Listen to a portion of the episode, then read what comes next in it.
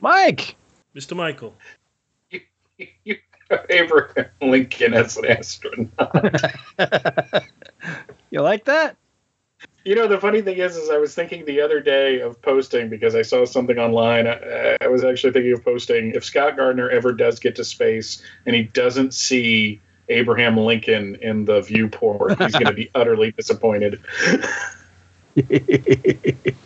yes, I would be. Floating in space in a chair, of course. Yeah.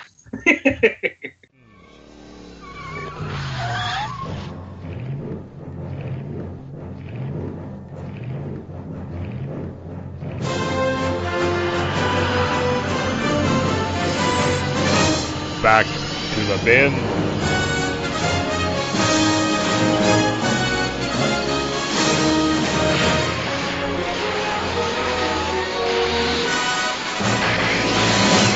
So at some point, I'm going to go through the audio from Tales of the Jedi, and I'm going to get the conversation where you and I said we would never do digital, and then the next time we record, I'm going to put it in there with laughter behind it.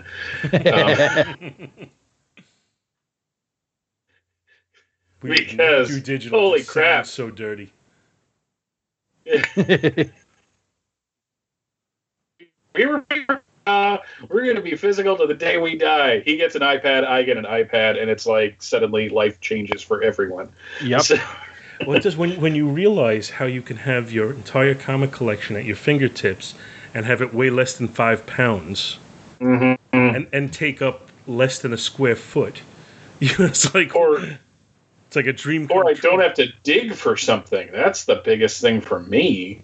Is that I don't have to go into that freaking closet and take a day out of my life, you know, trying to pull all the book to talk about. You know. The, the one thing I did do the last time I reorganized was you, you've seen where I have my books, Scott. Uh, I have shelving now, so I don't have books piled on top. I don't have boxes piled on top of each other. Where if I decided I wanted something in the bottom box, I have to move six boxes. That's no longer the case. So that that's a plus. But it is still a pain in the ass to dig into boxes when you can just click on a file and open it.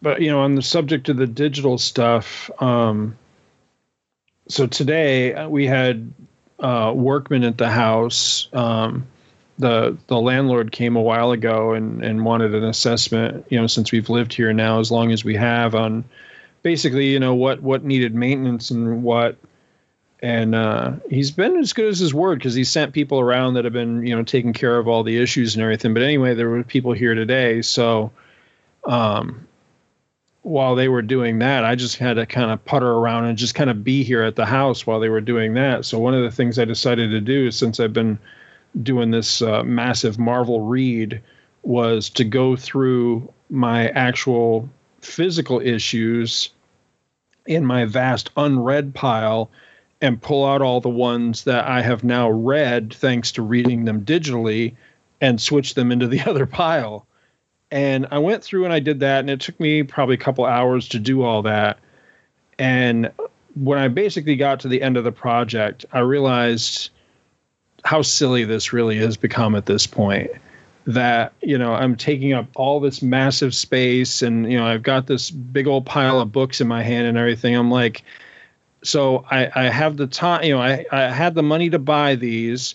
I bagged them, I boarded them, I put them in these boxes. Now I'm going back, spending more time to go back in the boxes to pull them out and to shift them into another pile, saying that I have read them. In the meantime, I've never actually cracked the books open at all. I read everything digitally on the iPad.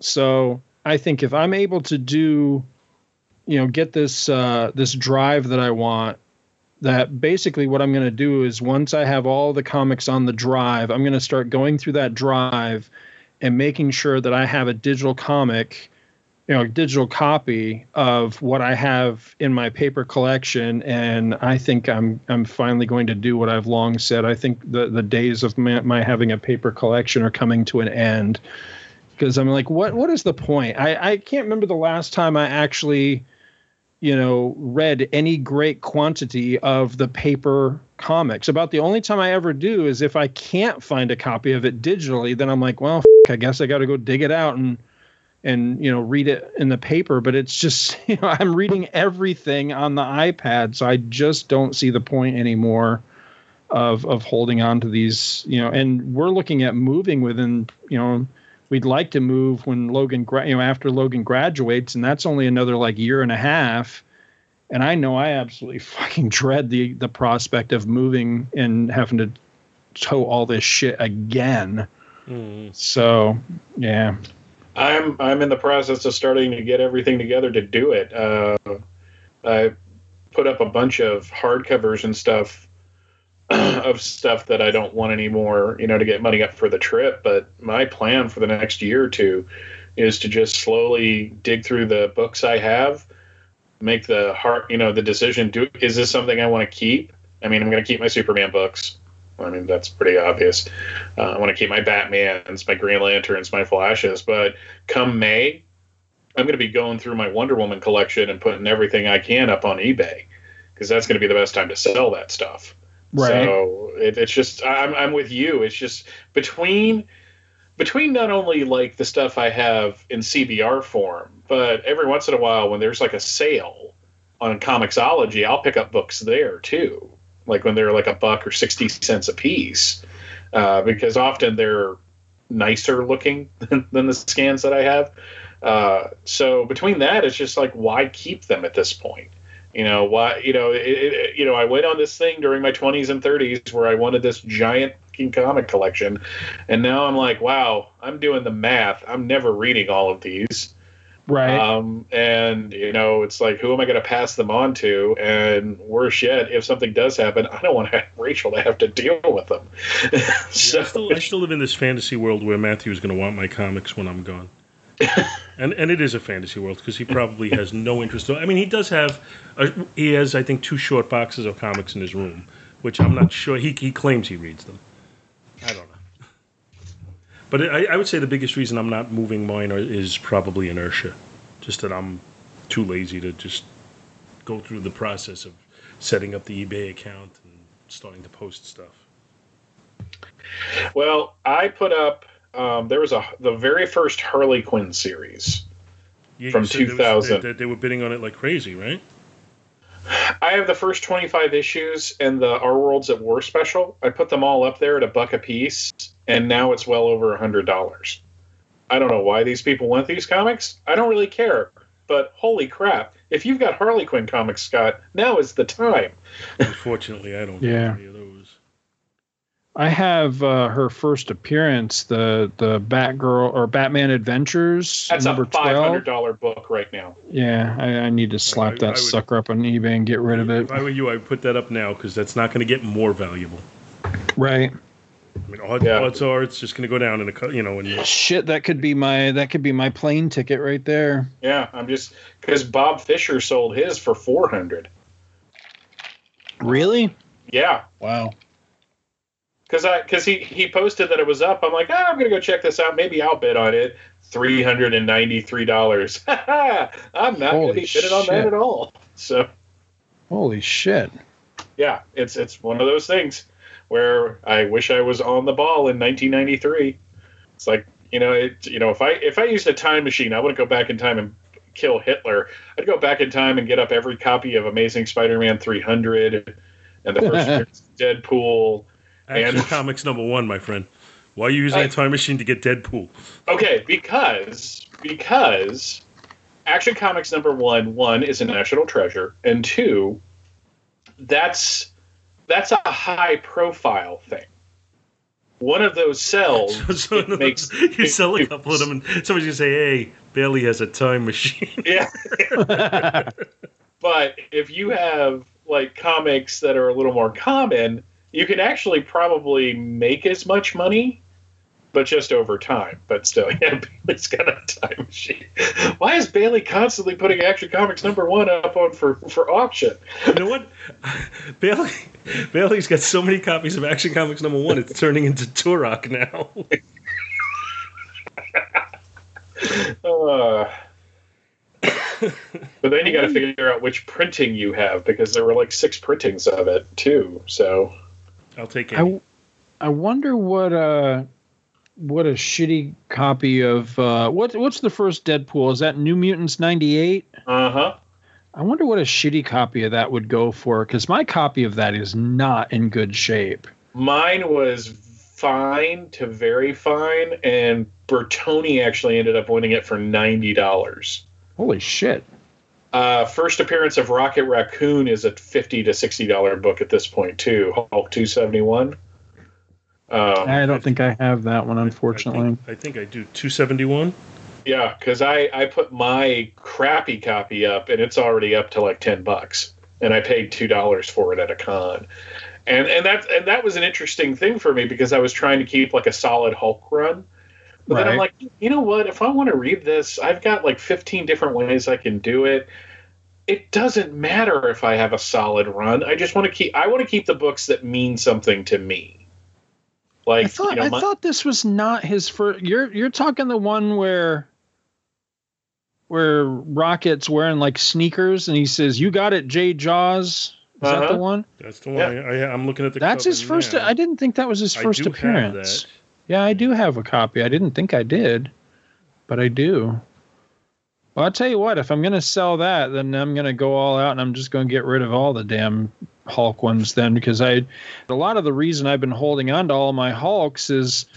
I, I've been tempted many times to sell my 181, but then that would make a hole. See, this is the problem: is I get I get into collector mentality like this. Is why I haven't yet sold my Batman adventures with with Harley Quinn because then I would have a hole. I have the whole rest of the series and I don't want to have a hole. But that's stupid if that book is going for that kind of money to hold on to it just because I don't want a hole in my collection. That's just dumb. Yeah, I mean, and that's and that's where I've made a lot of my decisions. It's like, you know, I, I picked up really cheap the Perez Wonder Woman omnibus, the first volume that does like the first twenty five issues. Really Mhm. nice printing, really easy to read. Why am I holding on to my single issues at this point? Okay, I mean- according to Wikipedia, Rocket Raccoon's first appearance is in the Vanguard magazine with, you know, the Marvel preview issue with Vanguard in it. What? That's what it says.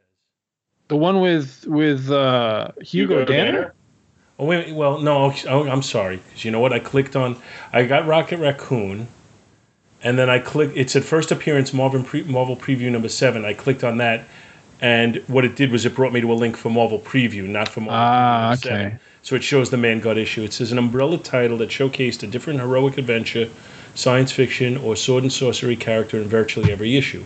The title introduced the Marvel Comics characters Dominic Fortune in issue two, Star Lord in issue four, and Rocket Raccoon in issue seven. Huh?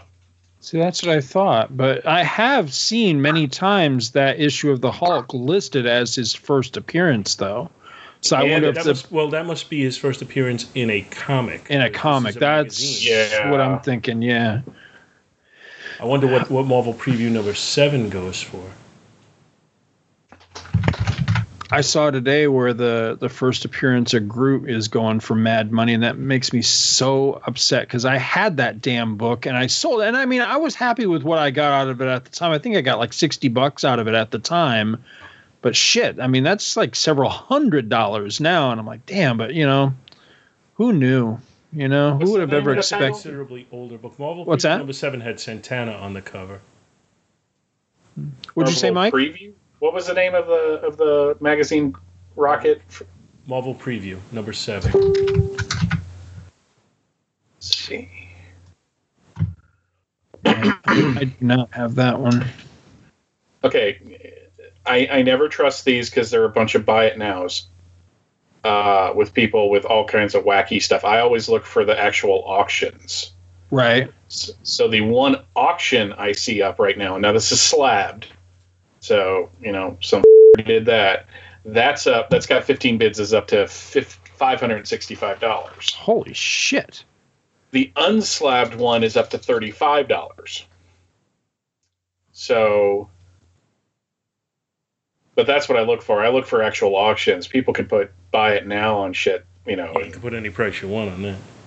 uh, you know, it's it's really funny. All of my uh, all of my comic book uh, when I'm bargaining with people, uh, like on on eBay or if I'm at a comic show or whatever, uh, it all came from watching, of all things, uh, Pawn Stars,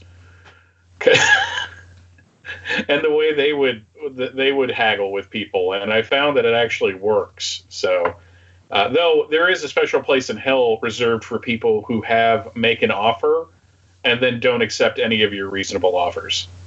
Yeah, I hate that. Have it, you know. it's the new reserve, is what it is. Because remember when, when when you would have like p- people would have like a reserve on their auction, and it was always some ridiculous price. They would start it at a dollar, but their reserve was like a hundred. Uh, but um, but yeah, I mean, I'm I'm pretty happy. I mean, I paid two dollars for the thing, so if I get ten bucks out of it, that's a that's a profit. I got forty out of my first cable. Hmm. That was that was surprising. What's his first appearance? Uh, New Mutant sixty five or 85? 85, I believe. Yeah, I think I've looked that up before. I don't think I have that one. Now that you say that, that that sounds familiar. 85. Yeah, I don't. I jumped from 84 to 98, but 98 I do have. Yeah. We we can turn this into a let's bullshit about comics. or we or we can cover some comics. I'm having Okay. fun bullshitting. It's it's totally up to you guys. Uh, I, I wrote a synopsis, so I'd actually I did like to talk about I- my I did comic. I did some f- work, so you know. All right. All right, so somebody bring us in. I'll bring us in if you like. I Okay. would like. Hello and welcome to Back to the Bins. My name is Scott Gardner and I am joined as always by my good buddy Paul Spataro. Hello. How's it going, man? It's going pretty good, as you know from the last two hours that we've been talking. Some of which the listeners will hear on a completely different show. Before we get Mysterious. Mysterious. Before we get too far into this, however, our uh, our good buddy, the good doctor, is not here with us this evening. Uh, but in his Dr. place, Bill in, is on assignment. in his stead, we have a blast from the past.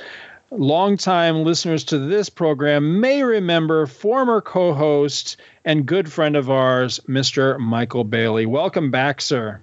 These are really nice new studios you guys have. I'm, I'm kind of impressed. It's, Isn't it's it? better than the old days where we were out in your shack, you know, with two Apparently, they tin were cans able to a pay for the studios with the money they saved by not having to pay your exorbitant salary.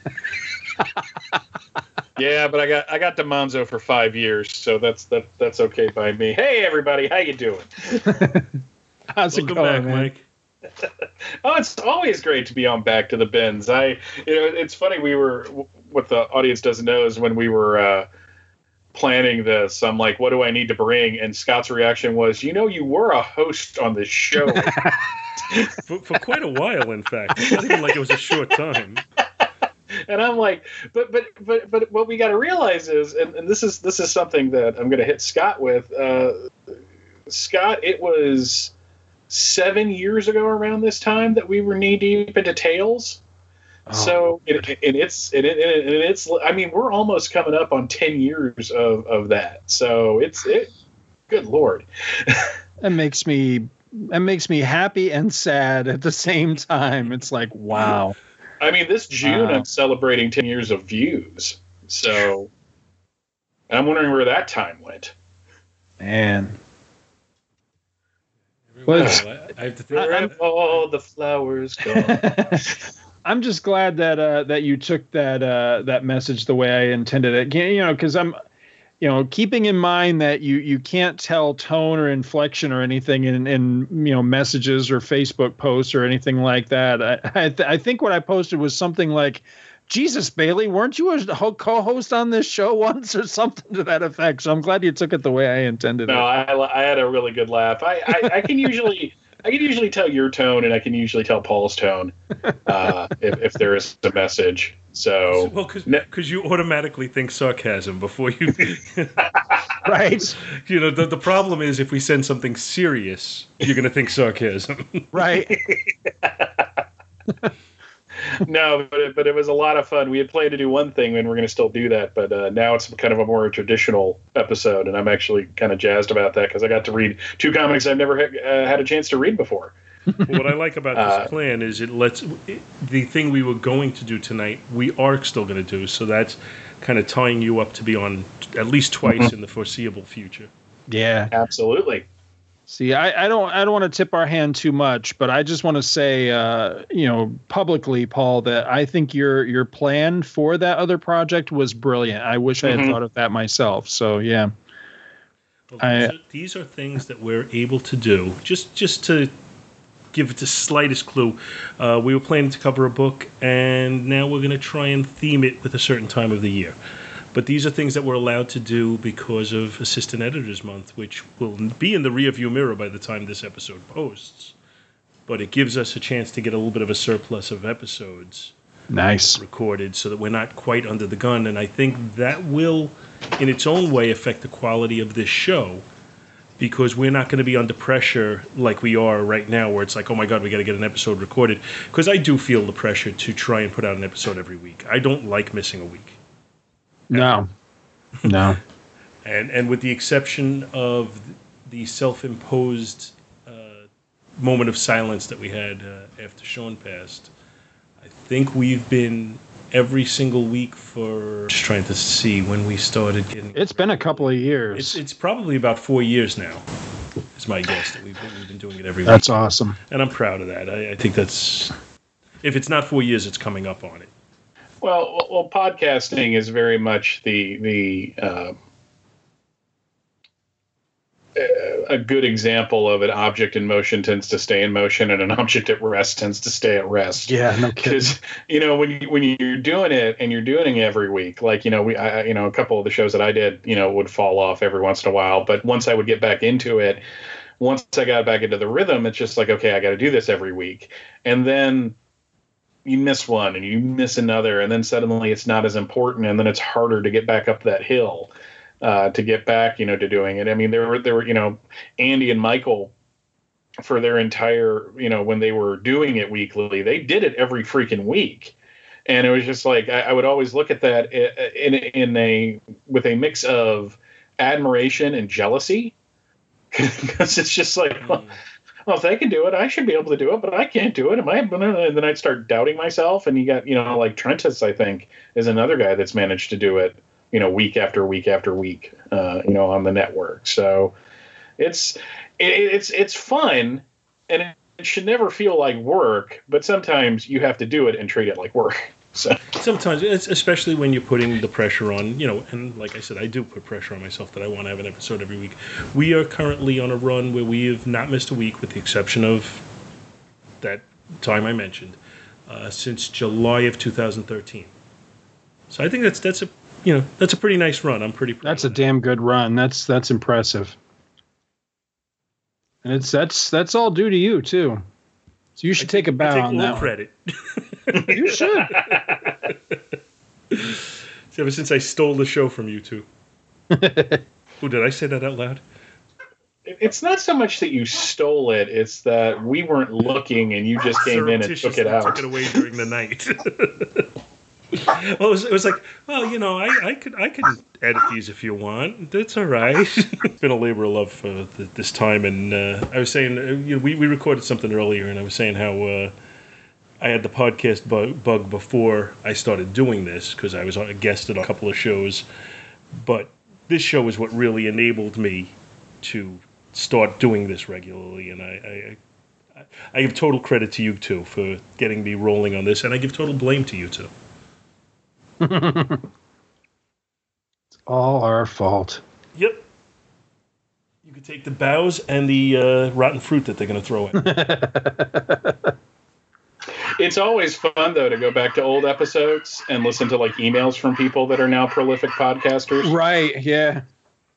Yeah, I've been listening. I've been listening back to uh, to older episodes of Back to the Bins, and yeah, I, I've definitely noticed that that there's a whole bunch of it. It, it basically it usually falls into a category of, uh, hey, I wonder why so and so doesn't write into the show. Any? Oh, that's right, they're a podcaster of their own now. You know.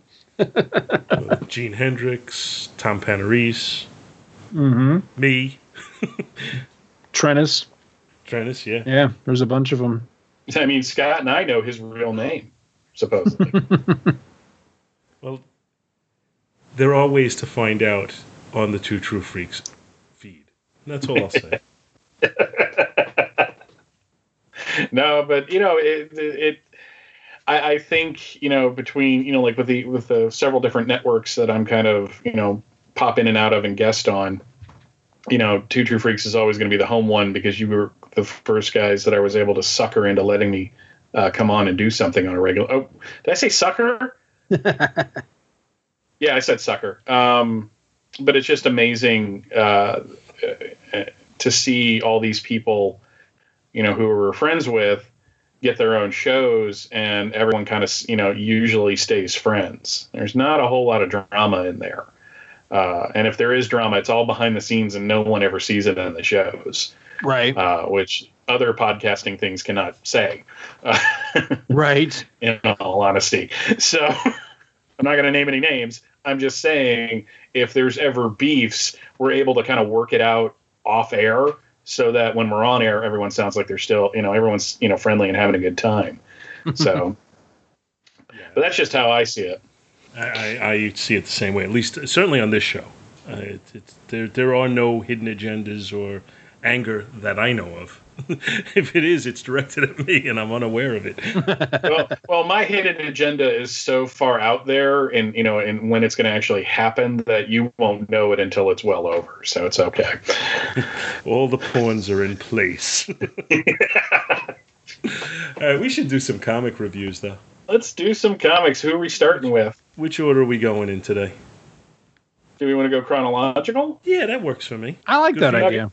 Okay, so that that puts you first, Mike. Yeah, that puts me first. I have. Um, I, I'm a couple episodes behind, but I've been really enjoying the Flash this season, and one of the reasons of that is they finally pulled the trigger and they made John Wesley Shipp Jay Garrick and put him in a costume with a silver hat and everything. Uh, so I every once in a while I'll look through my you know my collection and, and the stuff I have digitally and I look for Flash team ups and I found one that I had never read before, uh, which uh, and I thought hey the guys would probably dig this too. So I picked out Flash number 173 down Doomward excuse me Flight of the Flashes. It's got a September 1967 cover date. It was out on July 20th 1967 the story was by John Broome with art by Carmine Infantino and Sid Greene. And it's got one of those really overly dramatic opening pages. Helpless on a titanic geyser as their incredible foe, Golden Man, appears, the Scarlet Speedster and his young protege, Kid Flash, are as vulnerable as ping pong balls dancing on a jet of water in a shooting gallery. But this tingling episode is merely a minor and one in a major tale of explosive excitement, which also involves Jay Garrick, the Flash of yesteryear. Doomward, Flight of the Flashes. So the story opens on Earth 2, where Joan and Jay Garrick are talking about how Jay's Earth 1 Flash counterpart, Barry Allen, still hasn't told his wife that he's the Flash. Deciding to take matters into her own hands, Joan has Jay take her to Earth 1, and they head to the Allen household. Iris is home alone as Wally and Barry are out at the movies. Just as Iris is telling them that Barry will be sorry he missed his friends, Wally comes home with a story about Barry getting called off to police business. Figuring something is up, Jay takes Wally aside, and in short order, Wally tells Jay how they happened upon the Domino Gang on the way to the movie. The two speedsters make short work of the gang, but as the fight was wrapping up, Barry disappeared in a green blast that knocked Wally out. He headed home after regaining consciousness, and that brings us up to speed. And I realized as I read that that that's a terrible pun, and I apologize to everybody right now. Jay puts on his Flash uniform, and the older and youngster speedster begin looking for the Domino Gang as Jay believes Barry's disappearance is tied to them. Suddenly, there is another green explosion, and Kid Flash is gone, leaving Jay to wonder what the heck happened. What happened is that they were transported to the pl- a planet in the Andromeda Galaxy by one of the impl- uh, planet's inhabitants, the Golden Man. The Golden Man was a mutant, a man born far advanced of the Neanderthal like inhabitants of his planet. His mental capacity is gigantic, and with it alone, he built Vorvon City. He built Vorvon City. He built Vorvon City on rock and roll. Now he's super bored and wants to bring aliens to his world for sport. Figuring that a couple of speedsters would be fun to mess with, he transported Flash and Kid Flash, to, and that brings us up to speed again. And I realize I wrote that again, and I apologize. Soon, Wally and Barry are outside the city, and the game is afoot. Their first obstacle is a giant geyser, which makes them sitting ducks for Vorvon, who, uh, or, the Golden Man, who arrives with a paralysis gun. Flash tells his protege to vibrate downwards, and they manage to escape. Their next obstacle is a driving rain that covers them with strange crystals that weighs them down. Once again, the Golden Man arrives and tries to hit them with the paralysis gun, but the Flash's quick thinking allows them to run through some brush, which he tears the crystals loose. As the Flash and Kid Flash continue their evasion efforts, we learn that the Golden Man's true goal is to capture the speed energy of the two heroes to power a machine that will catapult the rest of the population further up the evolutionary ladder and make them like him. Elsewhere, the Flash and Kid Flash get caught in some quicksand, which knocks Wally out. Barry throws him to safety, but seemingly succumbs to the quicksand. This throws a major runk- monkey that. This throws a major monkey wrench into the Golden Man's plan because Wally can't give him the energy he needs by himself. The Golden Man captures Jay Garrick, and Jay does his best to try and escape, but the Golden Man captures him and puts him under an energy prison that they can't escape from. The Golden Man is disappointed that the hunt can't continue, but he needs their speed energy, so he lowers the temperature in their cell, forcing the duo to vibrate or freeze to death. Suddenly, Barry rushes into the room and takes out every machine until Jay and Wally are free. Takes some effort, but Barry manages to break through the Golden Man's defenses, and with a little help from his friend, friends, pounds on the Golden Man, but good. All is not lost for the alien because its evolutionary machine is unharmed. He takes the chance that it is ready and activates it, but instead of bringing his people up the ladder, he falls down it and becomes like everybody else.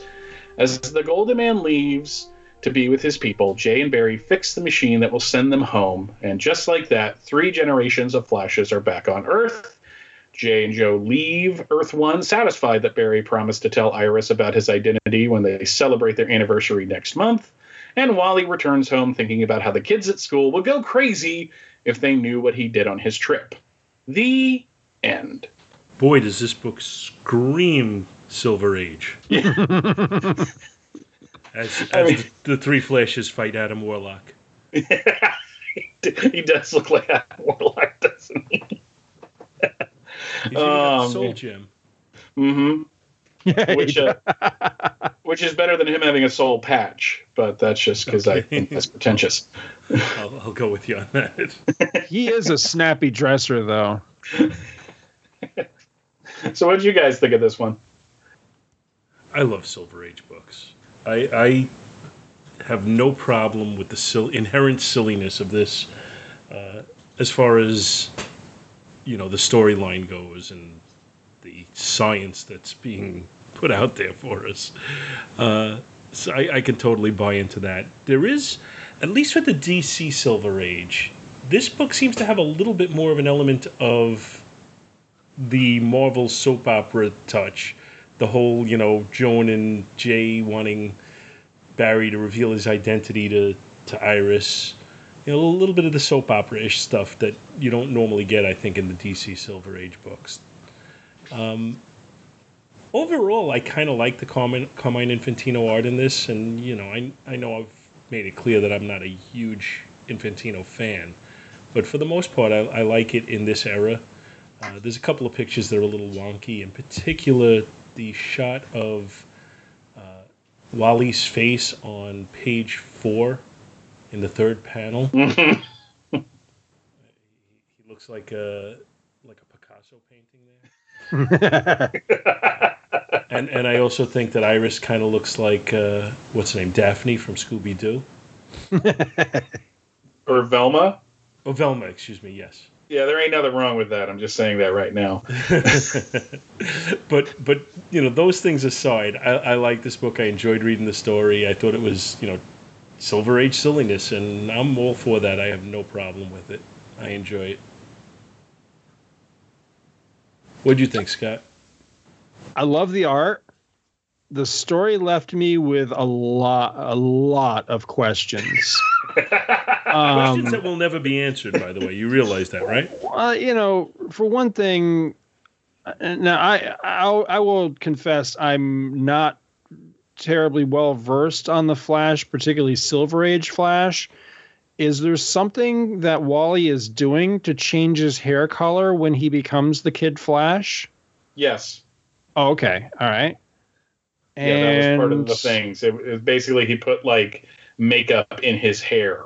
Oh, when okay. he would become Kid Flash. It was I one of those. It was one of those silly things like you know Johnny Thunder, the Western Johnny Thunder, put like you know theater dust to make his hair black when he would go uh, into action. Okay. Um, if the flashes can run across water, how the hell do they get bogged down in quicksand? I I really didn't understand that at all. Wouldn't they just go right across right over the top of it? They say that the ground is melting under them. I'm wondering if he somehow now this is a no prize, so take it as such. I'm wondering if he somehow made it happen suddenly so that they were taken by surprise. Okay, I can buy that. And somebody, either Carmine Infantino or John Broome or both, clearly do not understand what a crystal is because those are green soap bubbles. Those are those are not crystals that I'm aware of.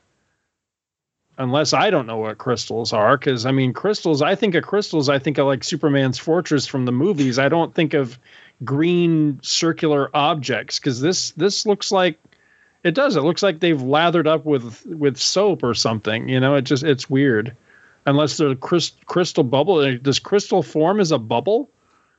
Not that I'm aware of. They look more like tumors or like plant life. It's not a tumor. See, this is where we need Doctor Bill. Look like the growths on the Elephant Man. yeah. you know what that means? That means they can't lay down to sleep anymore. That's right. that's going to be a oh, problem. Oh, they'll, they'll suffocate.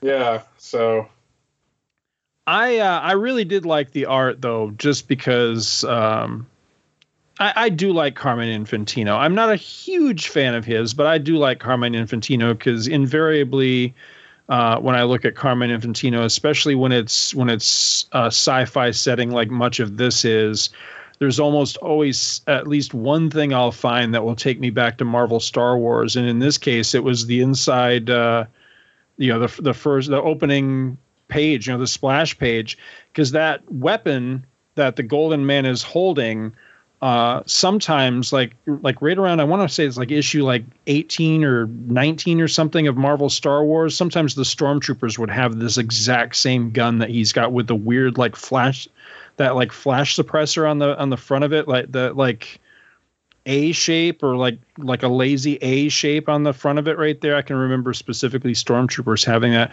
What's weird is later on in the issue when he actually does use the weapon on them, it d- doesn't look anything like that. So it's it's really weird because I oh, damn I just had the page here a second ago where he was shooting that weapon. Now I've lost it. But when he does actually shoot the weapon in the story itself, it, it looks like a traditional um, like a traditional type like laser pistol or something. It doesn't look anything like this rifle that oh here it is. It's on page is that 19? No, 10. It's page 10, uh, third panel. Doesn't look anything like the one in the uh, in the opening splash. But uh, I, I, did like the art quite a bit. Who is the the inker on this? Sid Greene. Oh, Sid Greene. Yeah. Yeah, I'm not crazy about the inks, but I, I do like the art itself. I thought was pretty good. Um, but yeah, the story, yeah, it, it's wacky. Um, I, I, will freely admit this is not something I, I, would have necessarily picked to read on my own, but you know, having read it, I, I enjoyed it. I do like um, uh, Jay Garrick a lot, so I, I was you know when I saw that uh, that he was on the cover of this, that that actually got me a little more interested to read the tale, just because I, I, always like him. I always enjoy uh, Jay Garrick, and I like the start of the story um, where it was him and his wife in uh, in Keystone City. That that always takes me back to. Um, you know, just the, the older stories, a, a, lot of which we covered when we were doing uh, Tales of the JSA. And I always think of uh, it's Crisis number 10, I think, where it starts out and and they're all having a barbecue and everything. 11. And Is it eleven? It's eleven. Yeah, where they where they realize that the the cities have been merged together and now they're the twin cities of Keystone and Central. I always liked that. I always thought that was good. That kind of took me back to that as well. So yeah, it was it was a fun little like nostalgic romp. I actually got a, a bigger kick out of some of the ads that were in the book, to be honest with you. But uh, but it was it was fun. It was pretty cool. Um, I am a sucker for Jay Garrick stories. Jay Garrick is my favorite JSA member. I, I mm-hmm. think I said that, but if I didn't, it, it, he just flat out is. I, I'll never forget in the summer of '89 picking up off the newsstand Flash Annual number three which was Wally looking for Jay, and his Who's Who entry was in the back, and suddenly it was the first time as a com you know as a DC fan that I'm like, oh, there's there's a general generational aspect of this, right? And so Jay was always one of those characters that always stood out because he was the first one that I realized, and then Mark Waid brought him in as a supporting character in the Flash run after Armageddon Inferno. And suddenly Jay is like one of the elder statesmen of the DC universe and the guy you just want to hang out with because he's just he's awesome. He's him and Joe never had kids, so all the younger heroes are his children, and I've always loved that. Um, uh, artwork wise, I, I do want to just cover a couple little points. One, Carmine Infantino is incapable of drawing an unattractive woman. Even Joan Garrick is stacked like the Library of Congress and kind of cute. uh, so, and you know, now that you point out that Iris kind of looks like uh, Velma from the Scooby Doo, I'm like even more attracted to her as a character. uh, those glasses and uh, she's got that naughty librarian thing going on. I, um, I think it's funny the way he has uh, glasses on her head all the time. Yeah. So, um, if I won't. If I won't get in trouble with your wife, if I can find it, I'll send you a naughty Velma picture that I found and saved not long ago. You'll you'll appreciate it. Um, she doesn't have to know. Um, but Infantino's artwork, especially on the Flash, was, uh, uh, and I'm talking Silver Age Infantino on the Flash. I'm not talking 80s Infantino on the Flash, which is a whole different animal.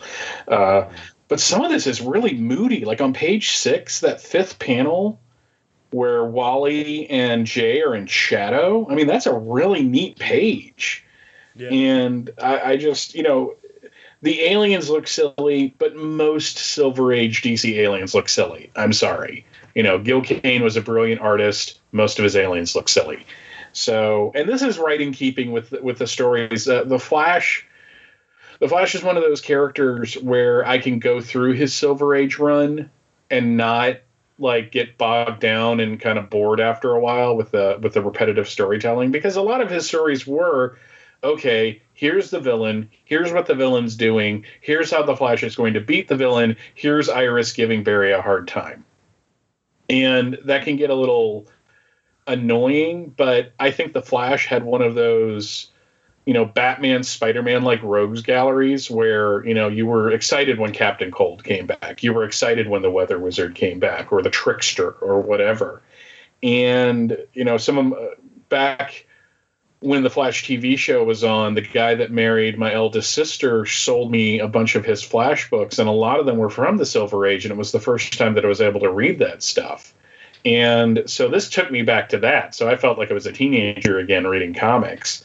Uh, the story itself is silly. Um, there's no getting around that. You can't. I mean, this alien brought them there to use their super speed energy to accelerate everybody else on the planet because he's bored and that you don't see that type of thing anymore. But it was charming in that sense, and I like that there was like that kind of O. Henry ending that you know he he he doesn't everybody doesn't come up, he goes down. And he looks pretty happy as he just leaves the complex, you know, Vorvon City. just kind of like like he's just gonna go and hang out with his people. So kind of actually looks like me when I have my shirt off, which is not really all that. Uh, maybe I shouldn't have said that. Uh, I agree with Scott. The ads in this thing are brilliant. There's a fun ad for World's Finest with Supergirl and Bat. That was the first time Supergirl and Batgirl teamed up. Was in that issue, if I'm correct. Oh, really? Uh, at this point, Batgirl hadn't been around very long. Yeah, yeah. This is '67, so this is her first year of existence.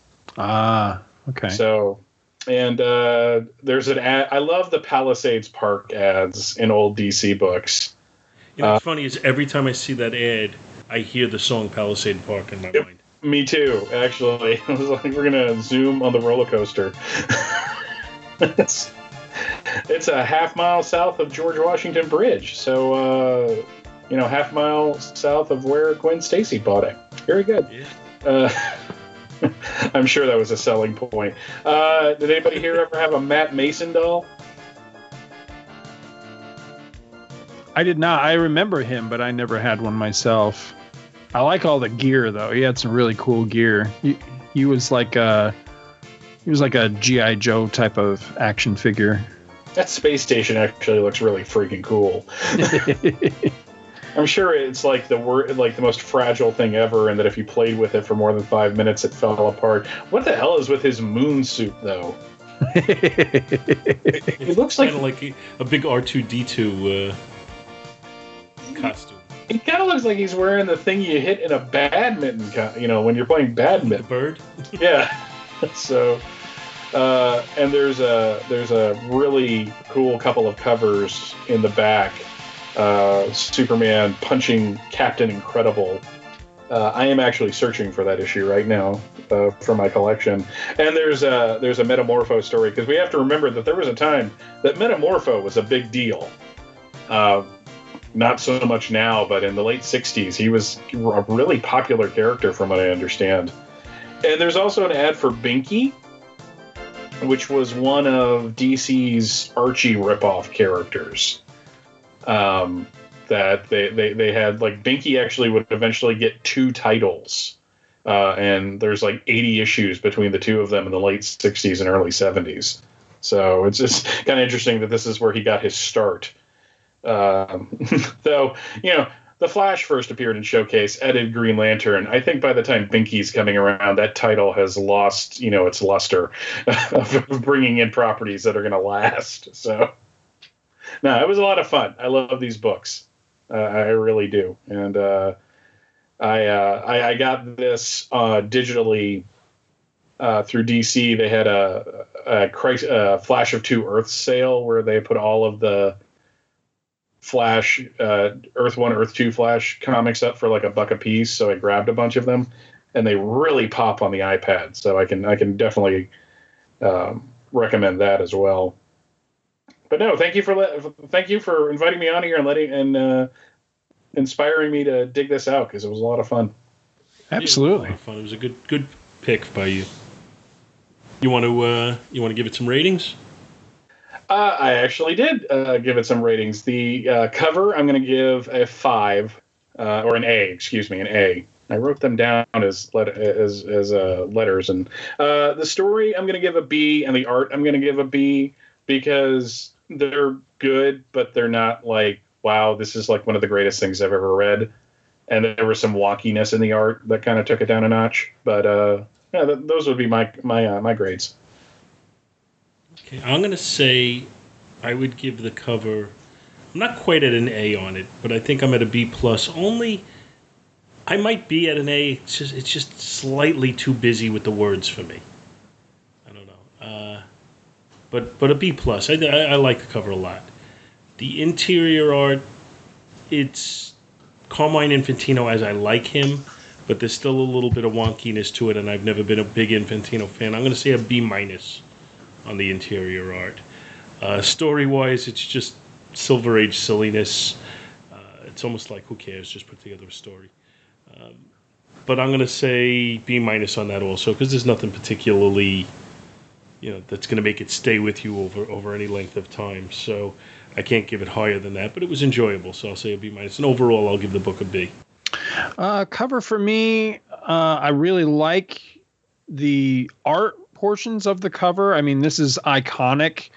Uh, you know, just the, the look of all three of the flashes. I, I mean, come on, it's Carmine Infantino doing the flash, and, and plus uh, inked on the cover by uh, by Murphy Anderson. So I really like it.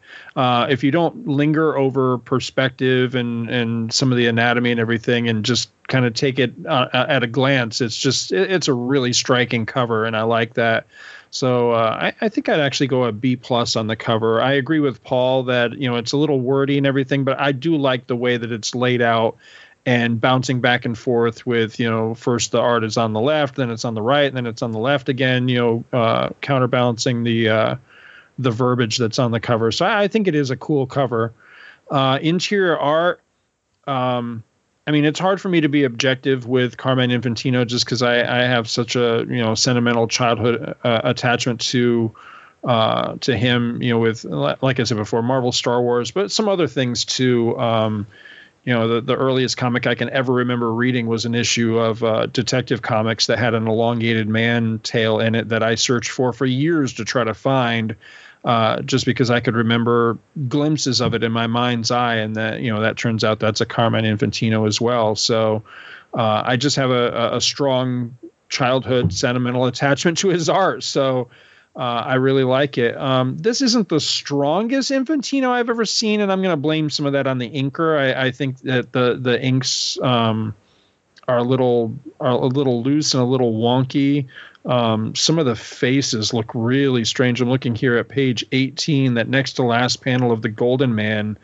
Um, yeah, he looks like he's been hit in the face with a frying pan or something. It's just like his whole face has been mushed in or something. It's really weird looking. But uh, but overall, I really do like it, and I, I always liked the way that Infantino depicts speed. I mean, when these guys are supposed to be just, you know, hauling ass, they look like they're hauling ass. They look like they're really, you know, streaking across the landscape and all. And I really like that. And, uh, you know, I, I, made fun of the Golden Man and his wonky look and his completely ridiculous outfit. I mean, his shoes are flippers for Christ's sake. He looks like he's going to be going diving right after he's done with this adventure. but that said, I get a kick out of it, so I really enjoy that. I'm I'm going to go. Uh, going to go a B minus on the art just because I think the inks could be a little tighter on this.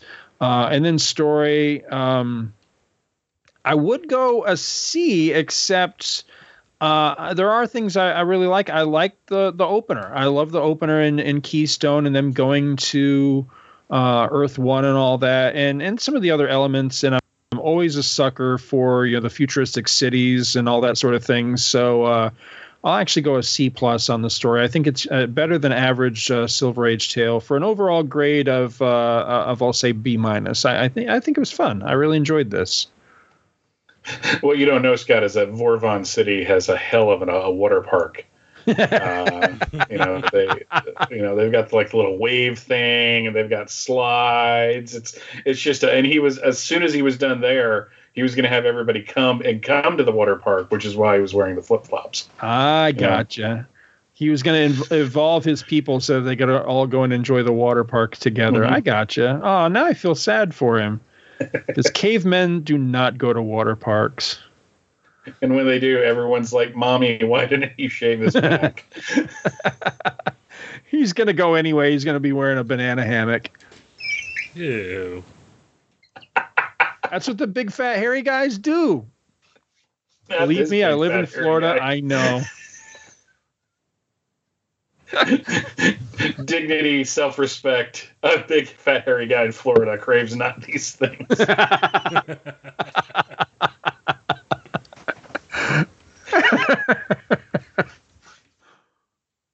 All right, Paul, I think you're up, buddy. I thought I was going to leave. This whole banana hammock tomorrow. All right, I chose to bring Defenders number 62 from August of 1978, which sported a hefty cover price of 35 cents.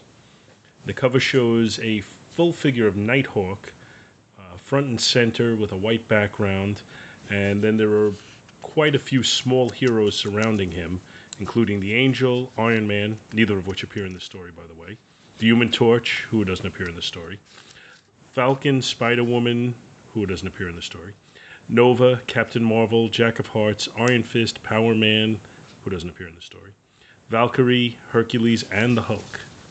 Uh, the story, the, the cover uh, verbiage says possibly the wildest Defenders saga ever. Tons of action, loads of suspense, and more than a few laughs. The insanity begins with this announcement It's easy, folks. You too can be a defender for a day. That announcement's being made by a guy at the bottom corner uh, with red hair, sunglasses, and a beard, and his name is Dollar Bill. Uh, since we couldn't have Dr. Bill with us today, we have Dollar Bill instead. And uh, yeah, it's not really much of a replacement. I don't really know what Dollar Bill's story is other than the fact that he was hanging out with the Defenders at this time. The story is written by David Kraft, penciled by Sal Buscema, inked by Jim Mooney, lettered by John Costanza, colored by Bob Sharen, and edited by Bob Hall. The story opens with a splash page of Hellcat getting ready to throw a frisbee to Nighthawk, while the Hulk and Valkyrie both plead ignorance of the game. Hellcat throws it as far as she can, and Nighthawk uses his jetpack to get it, quickly tossing it to the Hulk, who throws it with all his might to Valkyrie, slamming her into a tree, which brings forth the physics question wouldn't the frisbee just be crushed and that not happen? Anyway, at this point, a dude named Dollar Bill, who, you know, the guy from the cover, he comes out and he invites them all in to watch his Defenders documentary on TV. Nighthawk is pissed and Hellcat is psyched. They all watch it, and the message is that anyone who wants to be a member is, because there are no rules. Watching the documentary only pisses Nighthawk off more, and at this point we cut to the USSR where an unrelated subplot is being played out involving some type of dangerous situation, blah, blah, blah, blah, blah. Back to the Richmond Riding Academy, headquarters to the Defenders, where the doorbell is ringing, and Nighthawk answers the door to find a plethora of wannabe Defenders, including Ms. Marvel, Son of Satan, Polaris, Black Goliath, Jack of Hearts, Stingray, Iron Fist, Captain Marvel, Hercules, Nova, and Marvel Man, who Gene Hendricks would have to tell me is that Quasar or is that a different person with the costume at that point? Anyway, Nighthawk tosses Dollar Bill out on his ass and then confronts the Falcon who was sitting on the roof along with the Prowler. Hulk, Valkyrie, and Hellcat are watching this through a window, and Hellcat is acting like a man hungry, hua. Hulk asks Valkyrie if he should smash, but she decides that they should be courteous hosts instead, even though the Hulk would rather smash. Hellcat goes outside, and I'm thinking at this point she's like a cat in heat. But she meets up with Torpedo, Paladin, and Captain Ultra. Nova, White Tiger, and Marvel Man decide to play cowboy with some of the horses at the Academy, and while this is happening, the upstart Defenders elect Hercules as their leader. As this happens, and that, that's really like the brightest thing in the world. Let's take the most headstrong guy who is usually out of control and drunk, and let's make him our leader. But as this happens, we see our cowboy heroes have limited equestrian skills, and Nighthawk is still chasing the Falcon. Valkyrie and Hulk come out, serve coffee, and Hulk lacks some social skills as a host at that point. It seems that the coffee is not particularly good, and Hercules just dumps his on in the uh, dirt. Meanwhile, a group of Havok, Iron Fist, Torpedo, Tagak, and Black Goliath determine that the Hulk is a menace. And while they're talking about that, Captain Ultra and Jack of Hearts are acting like prepubescent boys trying to impress Hellcat. As they start to get in each other's faces, the horseback riding heroes burst through. Hulk has had enough and walks off pondering whether he can smash. And as he's sitting there, he's attacked by Black Goliath, Stingray, Havok, Polaris, Torpedo, Tagak, and Iron Fist. And we're told next issue, sheer Hulkacost. Not to mention more superheroes than you can shake a stick at, and scads of supervillains too. I picked this up when it was new on the stands, and I read it and I thought it was pretty cool and pretty funny back then. I still enjoyed it. It's dumb, it's fun, and it's pretty quick reading. Overall, I, I really enjoyed this story, and I'm curious if you guys had ever read this before, and if so, what do you think of it?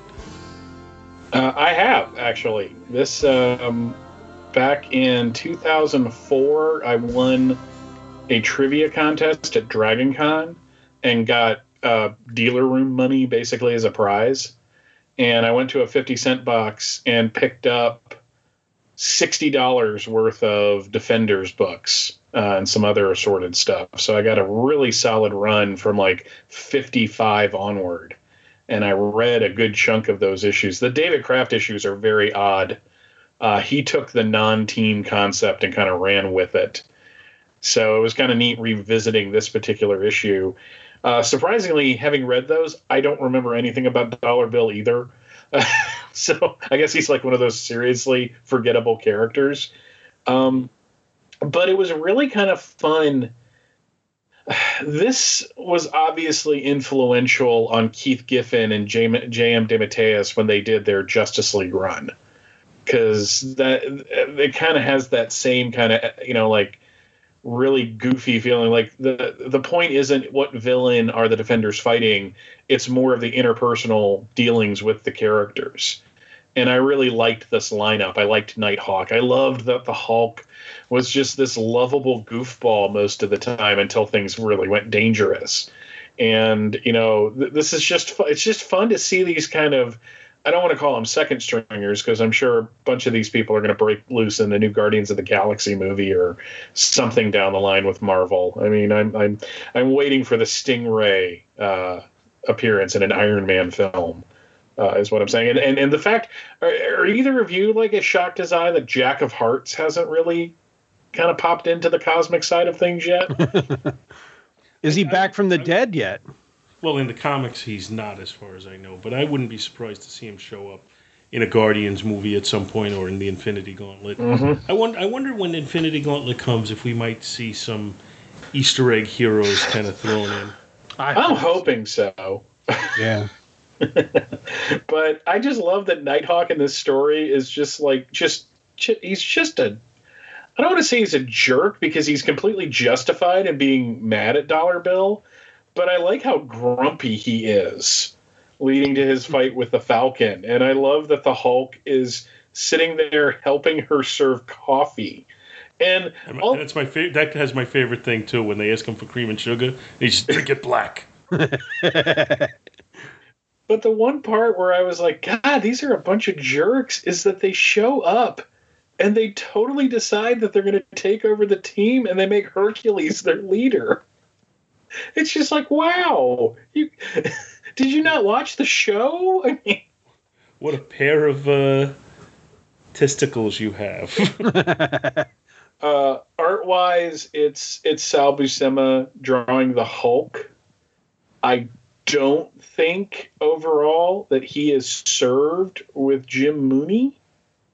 Um, their styles. Jim, Jim, Mooney is is Jim Mooney. I don't think is bad, but he's just there. It's it's you know it, it, he doesn't. I don't think he truly embellishes anybody's art. Yeah, he, he he's more of a make the lines darker guy. Yeah, it's it's like Mooney. I love his Supergirl stuff. I really do. Mm-hmm. Uh, and he drew a bunch of issues before Curt Swan took over of the Superboy book that tied into the television series. And that's some actually really good Superboy artwork. But here, when I think of when I think of the Hulk and I think of Sal Buscema, I have a very specific image in my head, and I and I got like shades of that in this book, and it's it's almost it's almost like when I first set, first saw Batman Returns in the theater, and every time, or, or here, here's here's a better example, it was like John Ottman's use of the Superman themes and the Superman Returns score.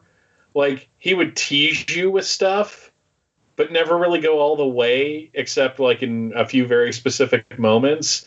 That's kind of how I felt with uh, Buscema's Hulk in this, where I was I was waiting for the full on Buscema Hulk, and I never got it.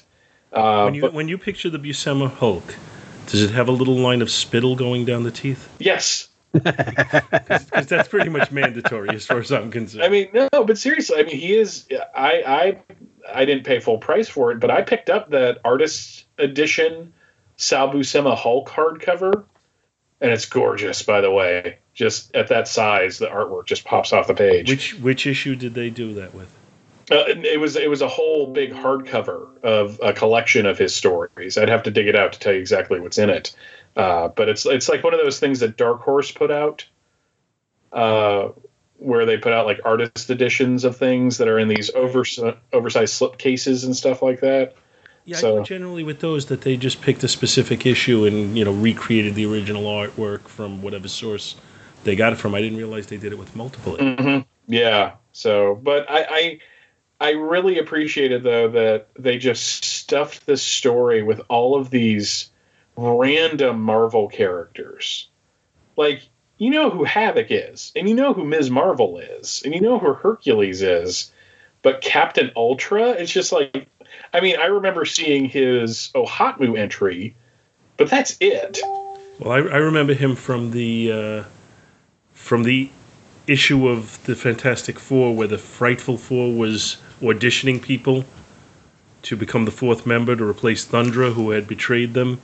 And he's one of the guys. He comes in there, he impresses the hell out of all of them, until uh, I think Pastepot Pete lights a cigarette, and then they find out that he's deathly afraid of fire. Uh, though my favorite moment in the entire issue, just as a random thing, was Stingray going, "God, I hope the Hulk doesn't remember our last encounter." yeah, you'd be drink stored Girl's coffee. That was my favorite line. Hulk was definitely the comic relief in this mm. one, though, with with the the drink it black, or even the should Hulk smash, and then she's like, "No, no, no, don't smash." Uh, Hulk wishes he smashed. well, I think I, I think that's it, it, it's it's it's a nice little um, like it's the flip side of what was going on in the Hulk's book at this point because this is where Bruce Banner was still kind of wandering the earth like Caine from Kung Fu uh, to kind of emulate the ser- the TV series.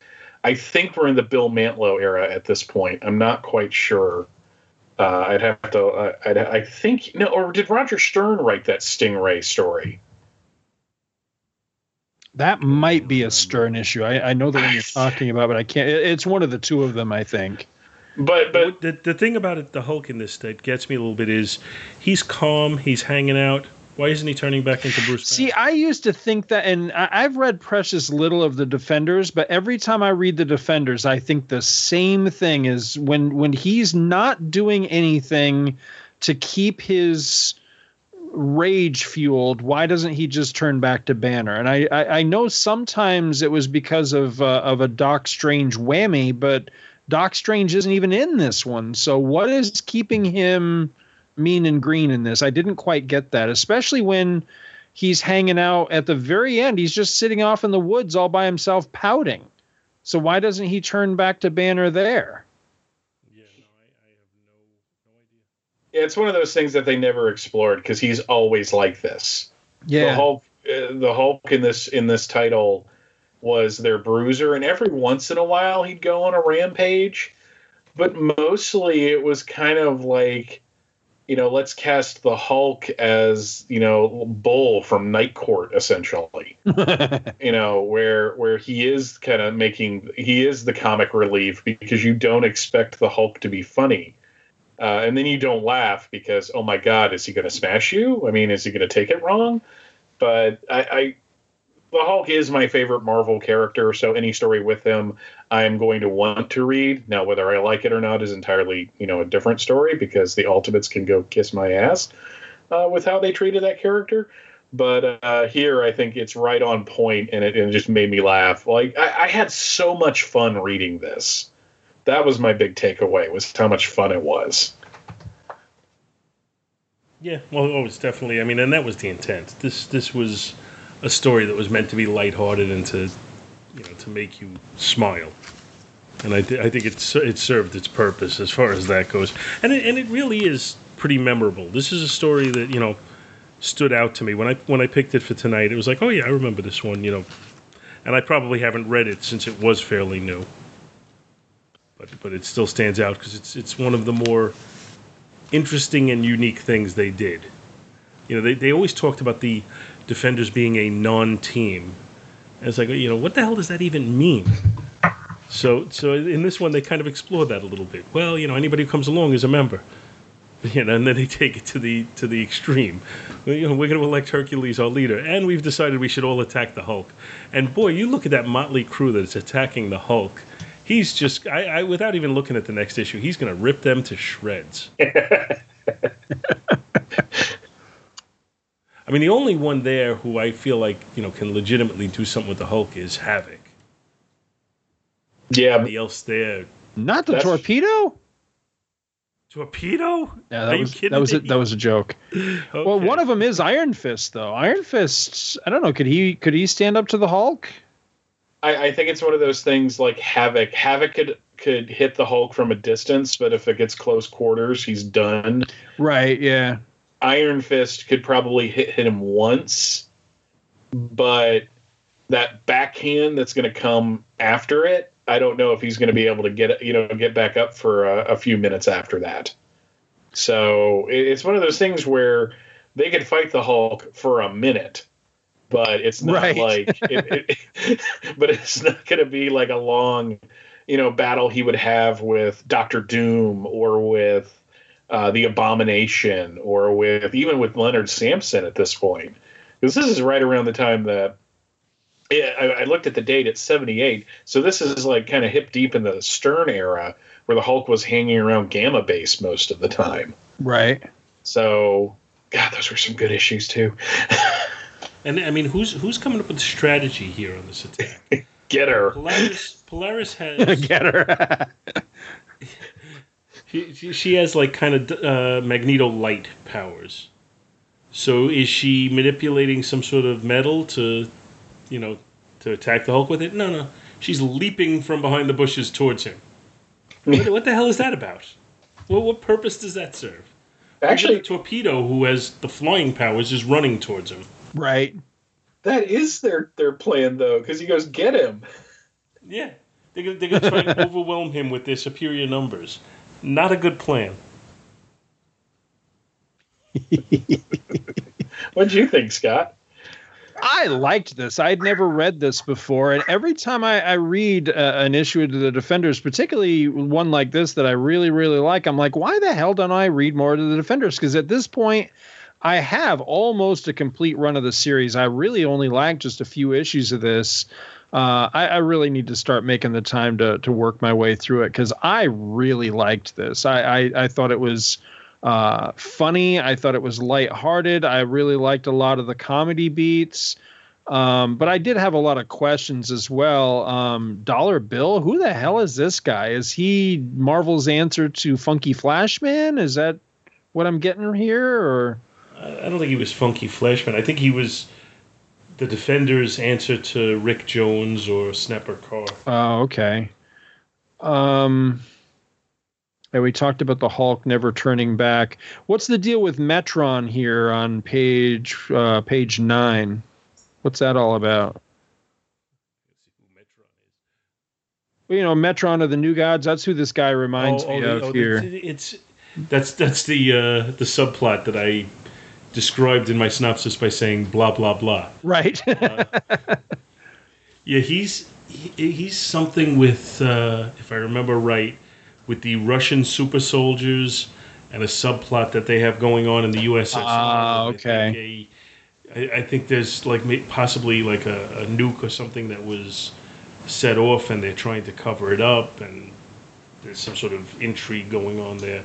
I don't really remember the whole subplot, and I don't remember it being all that great. I was kind of sad to find that you know we're we're looking we're all looking at a digital copy here, but I actually have this as as a paper copy.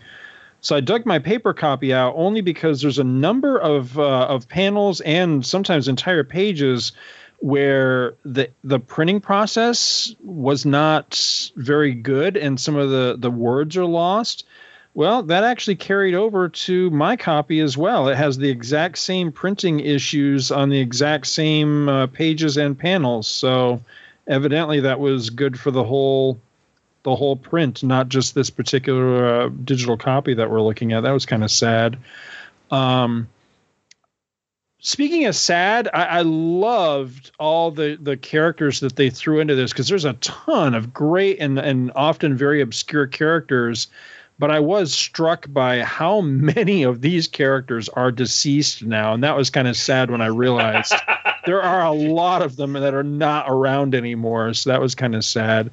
My favorite single panel of the entire book, and it literally made me laugh out loud when I read it, which does not happen with with written material very often but it really did was uh, the third panel on page 11 where nighthawk is quite literally booting dollar bill right in the ass and it even says boot as he's kicking him out the door. I love that. Just a swift kick in the ass. I am always a fan of a swift kick in the ass. I thought that was great. You don't see much of him, but uh, you know, bonus points for the Prowler because I I love that dude. He's one of the very first uh, comic characters I can remember when I uh, discovered uh, Spider-Man. I just remembered I, I, couldn't tell you the issue, but there's a great issue where he and Spider-Man are falling down an elevator shaft as they're fighting. I always remember that cover from when I was a kid, so I, I like that character. But yeah, there's a lot of great characters in here. I have a, a weird fondness for the torpedo just because he's such a lame ass character that was in Rom, and I think he ended up getting killed by the dire wraiths, if I'm not mistaken. I think he did. Um, I like Nova. I'm wondering if this is the first time that Nova and uh, I, am I think you're right, Paul. I think Marvel Man does become Quasar. So I'm wondering if this is the first time they met because they became good friends. Uh, they actually worked together. Um, I forget if it was Pro- Project Pegasus or what it was, but they worked together in the Nova series uh, that spun out of uh, Annihilation.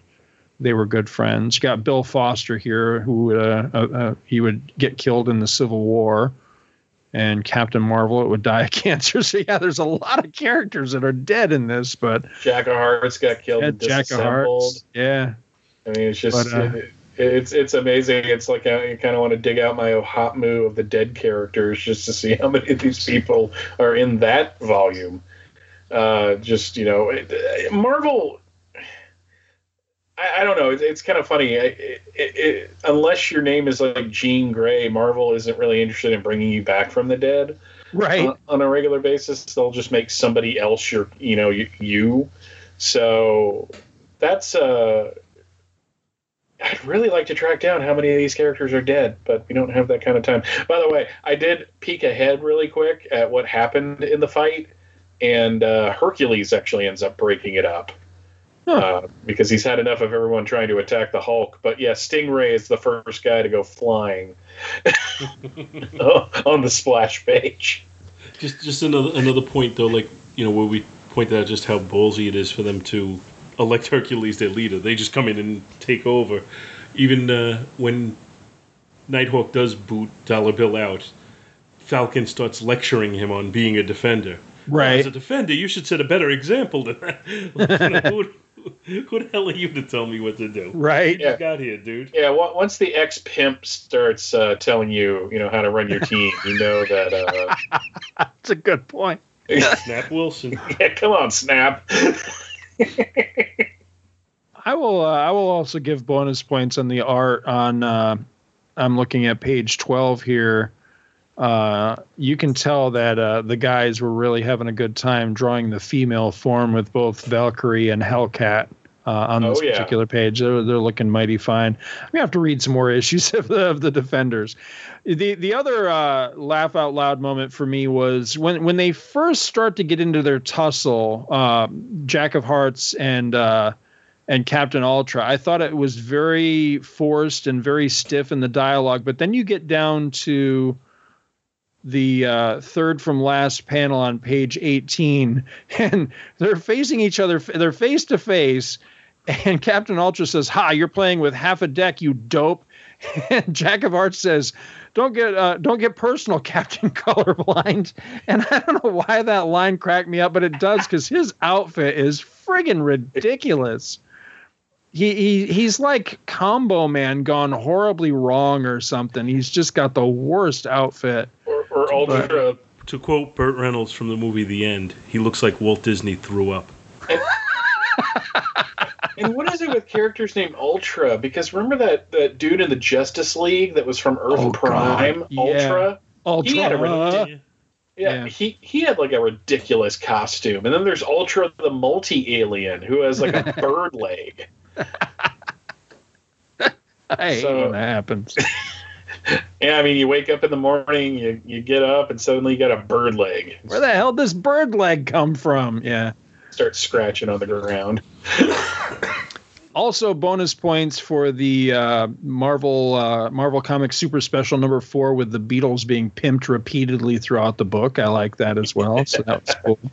So yeah, overall, I, I dug this. I really did. I got a kick out of it, and uh, I'm gonna have to jump in and read some more Defenders because this was a hell of a lot of fun. Uh, just you know, primarily for just the fun cameos and everything. I I will admit I kept up uh, with everybody except the the the one that got me was uh, on the very last page, very last panel. I think Paul, what'd you call him, Paul Garak or something? Who the hell is this? Tagak. Who is that? I think he was, if I remember right, he was introduced in an issue of Daredevil, and he's he's from another planet. Uh, Obviously. I don't, I don't, I don't He- remember too much of his background or anything. But You can go back there anytime. From like you know when Daredevil was in that those dark days in like issue sixty something around there. uh, okay. I don't know. Yeah. I've been I've been reading Daredevil from the beginning, and uh, I, I, they're all dark days so far. I have not. I have Yeah. yet to hit a really really good story so far. So, but I'm Have hanging with Mike, it. Have you met Mike Murdock? Oh Jesus, yes. I love Mike Murdock. Oh God, unironically, are you serious? I am Well, dead he- serious. The He's funny. He's funny in that Silver Age way. He Yeah. talks, you know, he talks like in that Stan Lee way, uh, you Look. know, trying to sound cooler than he is. Look, here's the thing. I appreciate any guy that can convince the girl that he likes that he's another guy. There is Right. something about that that is appealing on like my, you know, early 20s level. So, and you know, but not everything in that era is brother can you lend a hand, you know, like you know, a deep and meaningful story that's actually really kind of cool. So, I, I think I think Daredevil and I've heard other people say this, so I, I don't want to seem like I'm trying to rip them off. But Daredevil seemed to be like a really cool concept in search of a of, of a, a direction for most of his career. I will totally agree with that. Yeah, pretty much. You know, I mean, I there there were runs in Daredevil that I enjoyed, particularly in the, uh, you know, around 110, 120, around there. I liked some of the stuff, but Daredevil really didn't find his legs until Frank Miller got a hold of him. I have Yeah. I mean, Uh, there's there's fun stuff, but it's not like Daredevil was my realization that I don't need to read every issue of a character's Right. history. Yeah, because he had good stories and good storylines, but they weren't consistently that way. They, they'd, they'd always have a, the occasional clunker. I looked up uh, Tagak on Marvel Database, and it says he's a hero from another dimension who originally came to Earth in pursuit of a criminal from his world, and first clashed with, then teamed up with Daredevil. He was later one of the group of adventurers who applied to become members of the super team, the Defenders. shows shows you how much of a history he has. That Wow. this, this issue is significant in his past. Wow. Are we all prepared for the angry email from J. David Weeder about us talking about Daredevil, though? Uh, but I, I love the character of Daredevil. I Yeah. just think he, I think his series was very inconsistent. Well, I do have one nice thing to say about Daredevil is that the thing that keeps me reading it is once Colan came on because I what I, I slogged through it knowing that I was eventually going to get to Colan. And I was like, you know, when I finally get the, to Colan, if it's not awesome, I'm not going to read it anymore. And it's been consistently awesome. I love the Colan art. So, you know, that is that's a plus for it. And there was there was one story with the owl that I really did like that uh, you know, that had Colan art. So, I mean, it, it's not all been horrible. It's been mostly horrible, but you know, there has there have been some bright moments in there as well. It's just I'm ready to get past the Mike Murdock crap at this point, but Well, he kills him off soon. Yeah, yeah. They that, that's actually a pretty good issue too, if I'm remembering it correctly. Back to this issue though uh, the defenders uh, one one last question if it hadn't been valkyrie if it had been like basically any other character do you think that the hulk's frisbee would have gone straight through them Yes. I think that's the way they're presenting it. yeah Excuse me. i like that that's a great But panel like, as as I questioned it in my synopsis, I don't think a frisbee has the mass or the, the durability to do that. I think the frisbee itself would get crushed in the attempt. yeah or burn up Yeah, It's made of unstable molecules, so it's an unstable it's, frisbee it's an adamantium uh, it's frisbee. all right we ready to grade I think so. Um, start with the cover. I think this is an iconic cover. I think it fits the definition of what I talk about when I say I, you know, that I'm looking for iconic covers to give A's. Uh, I don't think anybody looks particularly bad on it at all. I think everybody looks pretty good. In fact, I am usually not a big fan of the stark white background, but I think it does work in contrast. This almost looks like a shot of Nighthawk, like if you were telling a story of him having gone insane and all the Right. would be would be figments of his imagination. Uh, I like it a lot. I'm I'm going to give the cover an A. Uh, the interior art I think is really solid. I don't see much in the way of anything that I don't like. Uh, I'm going to say a B plus on the interior art. And the story, I think this is a classic. I think it's funny. I think it's fun. There are some dopey things in it, but I think they play to the story. And anytime he has a character that's kind of out of character in the way they're acting, I think it's to, for the greater comedy aspect of it. And I'm fine with that. So I'm going to give the story an A. And overall, I'm going to give the book an A. Mike? Um, I'm going to give the cover an A2, basically for every reason that Paul said. Um, I, I think it's one of those covers that's poster worthy. This is this is something that I would like to see. Not on, maybe I wouldn't put it on my wall, but it would be kind of cool to have in the collection. Uh, the artwork I'm going to give a B simply because the inking is a little off, but the story is a definite A. So it's just I I would give the whole thing an A minus. So I, I like the cover, but there are a couple of wonky bits on here. Nighthawk, strangely, with him being the the largest character on there, he looks a little funny to me, and I can't quite pin down why. I guess it's just the position of his arm behind his head and everything. I, I can't tell if he's screaming, he's yawning, he has an Excedrin headache. I don't I don't know what's going on there.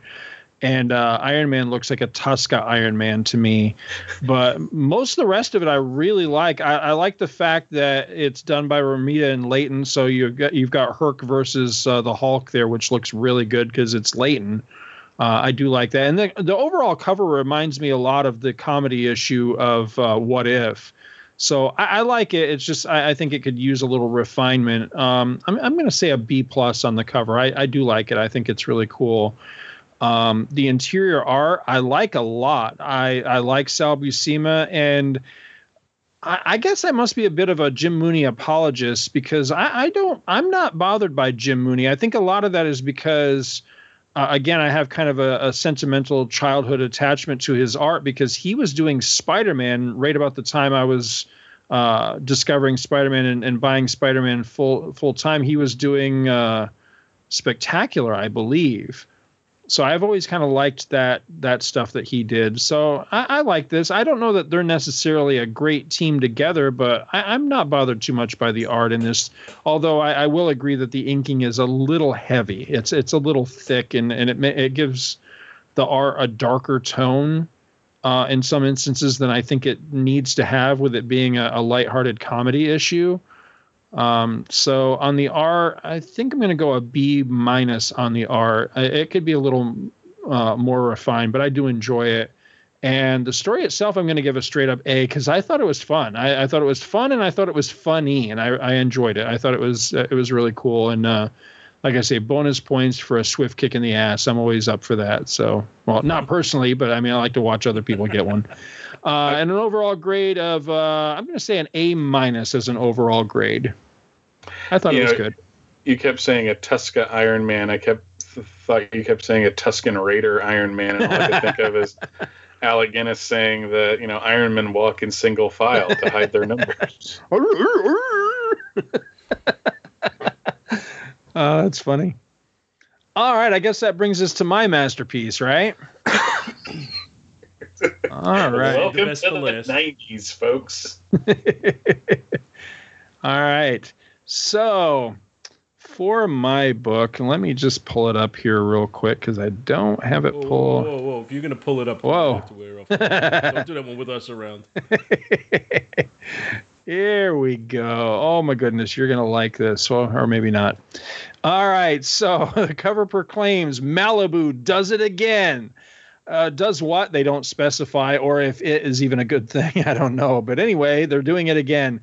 This, folks, is The Protectors, number one. This is cover dated September 1992. I could find no information on this pretty much anywhere that I looked, and I will admit that I didn't look terribly damn hard. Um, let's see original cover price on it was a dollar 95 at a time when other comics were a dollar 25 so i thought that said a lot too cover artist at least according to the inside front cover the cover artist was mike miller um, but it's weird because the signature that's on it looks like it says a different name completely. So I don't know. I was kind of confused by that. Anyway, the cover on this depicts large and in charge. You've got the central figure here, a guy called Manowar. So here's the the reason I chose this book is I have some weird issues of Malibu comics that just kind of somehow fell into my lap. I don't know if it, it, was a collection I bought or something somebody sent to me or what. But I have an issue of Manowar. I think it's issue seven, if my, my memory holds, that has a great Dan Jurgens cover on it. And that's the issue I actually wanted to cover. But I cannot find a digital copy of that damn book to save my life. This one, I just happen to have a digital copy of, and since it had the same character, I figured, well, screw it, I'll just do this one instead. Uh, I have no idea if the other issue would be better than this or what. I, I didn't read it, but anyway, you've got uh, the character Man of War, and then you have four insets all around him of other characters, one of which is completely obscured by the UPC box. I thought that was funny. It says All Star Origin issue the menace of Mr. Monday. So that's what the story. It says uh, it, it, the story is going to be called on the cover, but of course that's not the name of the story. When we get inside, the name of the story inside is actually "When Heroes Gather." It was written by R. A. Jones with art by Thomas Derenick is the penciler, and the inker is just simply listed as Deodato, no first name, but I'm presuming, of course, that this is Mike Deodato, although it was kind of tough to tell by the art in this uh, if it was or not. If it is, it must be early Deodato. So the story starts Washington, D.C. With a sound like heaven's own fury, the east wall of the 12th Precinct police station explodes inwards. Four officers die before the sound can reach their ears. More will follow. Welcome to the Capitol. This is actually how the book starts. It's the Steel Army, the cop with a non regulation haircut cries as he and his brother police officers open fire on a group of helmeted, armor clad bad guys with the apparent power to make their torsos expand and contract erratically from panel to panel. The cops' bullets prove ineffectual, and they are then fried by the Steel Army for their efforts all except one lone tough guy who doesn't want to hear the message the Steel Army has for him to pass on to his superiors. That is until their leader, the Steel Face Mr. Monday, arrives. Now, this guy's pretty cool, but I still liked him better when he was the spooky space kook on Scooby Doo, but I digress. Anyway, he tells the officer, You will listen to me, and the cop does looking for all the world like he's pissing his pants while he's doing so. When the authorities arrive, tell them that tell them all they have seen thus far is merely a prelude. Only the opening volleys in this war, says Mr. Monday. Now, based on the art, I'm thinking this cop is so friggin' scared that the quote unquote authorities are going to wonder later what in the hell Mr. Monday meant about a volleyball war, but again, I digress. Next, we're treated to a badly written newscast that tells us that Monday's attacks are the first quote unquote suprahuman activity since the summer of 1986 when the small Virginia town of Brinkston was razed by a super people fight. It also informs us that unfortunately, uh, uh, the unfortunately named president of the USA, are you ready for this? Brian O'Brien, yeah, I'm not making that up, remains a virtual prisoner inside the White House. That night, inside the heavily guarded presidential residence, the commander in chief receives a visit from a grim visaged intruder who tells him, We need to talk. Three weeks later, at Arlington National Cemetery, Philip Reinhardt stands before the grave marker of one of his friends from a time long ago when he was the hero known as Night Mask There, he meets the granddaughter of his dead friend and promises to tell her stories of the granddad she never knew. He is then taken to see the president regarding the Golden Age, and he remarks to himself that he's been waiting two years for this day. Reinhardt is taken to the USS Jefferson, an aging naval vessel in permanent dock, and after racially insulting his limo driver, meets with the president and the chairman of domestic affairs regarding a super team they're putting together.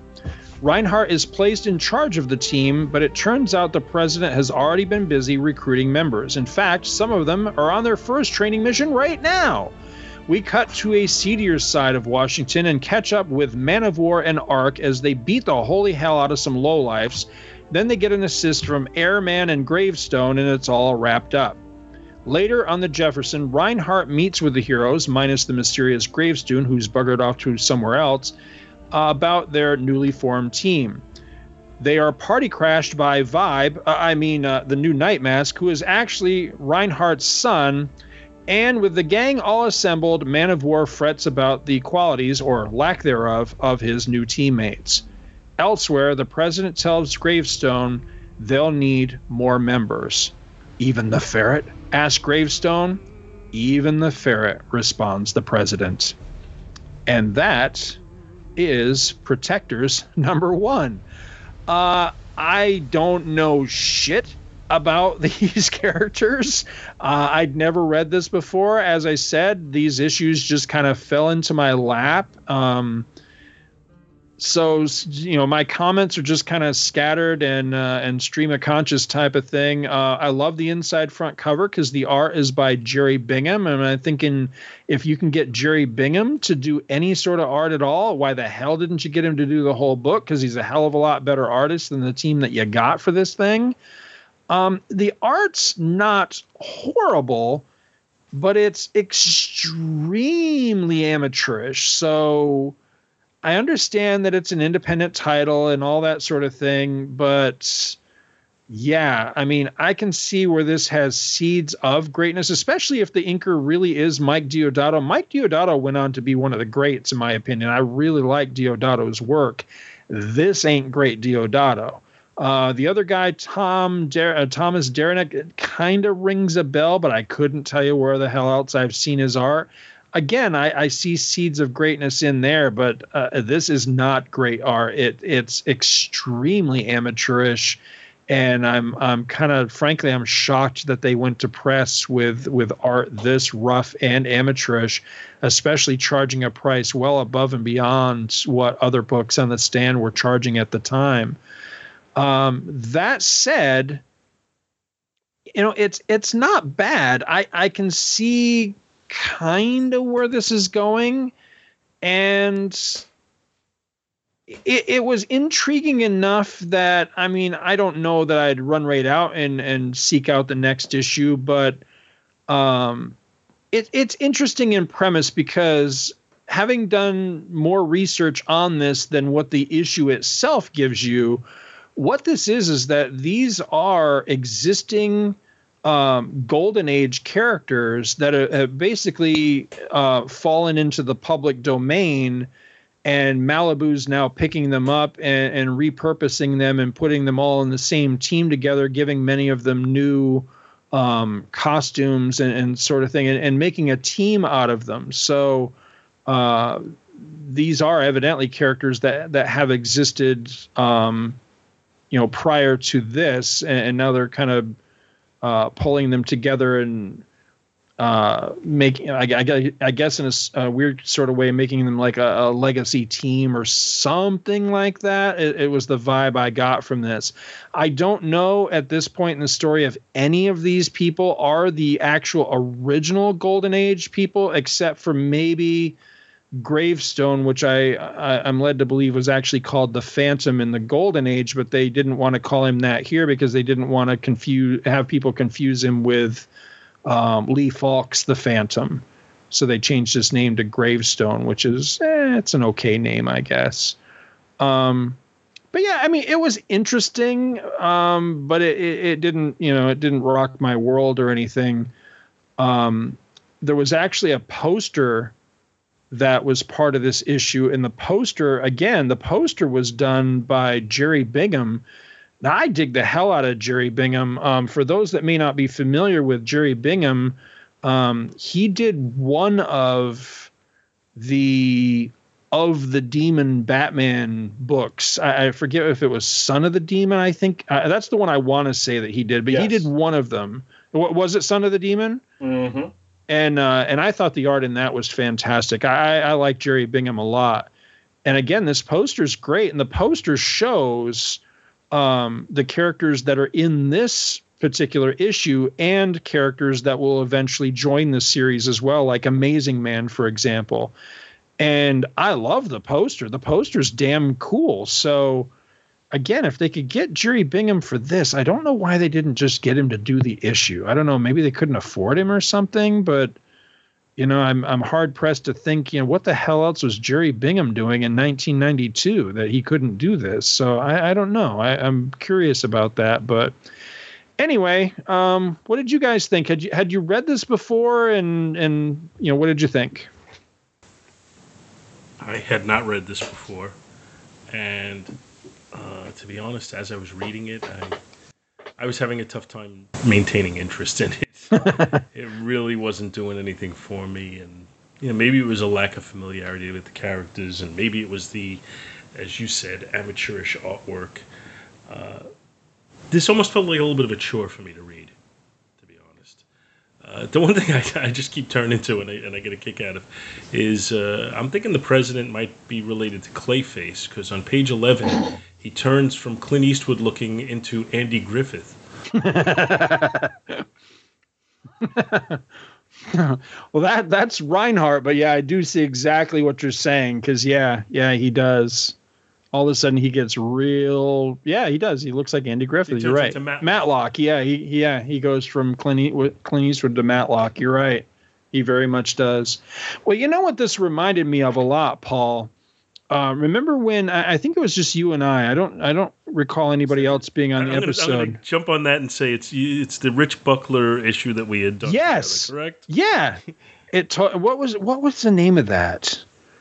I'm trying to remember the Mighty Crusaders. Mighty Crusaders. Yeah, it reminds me of that, but but done. We didn't like that one either. well, see, that's the thing though, is that I I don't I wouldn't go so far as to say I liked this, but I didn't dislike it because I see the potential in this a hell of a lot more than I saw the potential in the Mighty Crusaders. So go with me on this. You you might not agree, but I I kind of think this is like taking the same concept as Mighty Crusaders and doing it maybe not right, but better. I think this was done much better than Mighty Crusaders because essentially they were both kind of doing the same thing, taking golden age characters that had fallen into the public domain and bringing them back and making a team out of them for you know for the new millennium or whatever the hell you know and I think this one is is slightly more successful in what it's doing in that aspect than Mighty Crusaders was.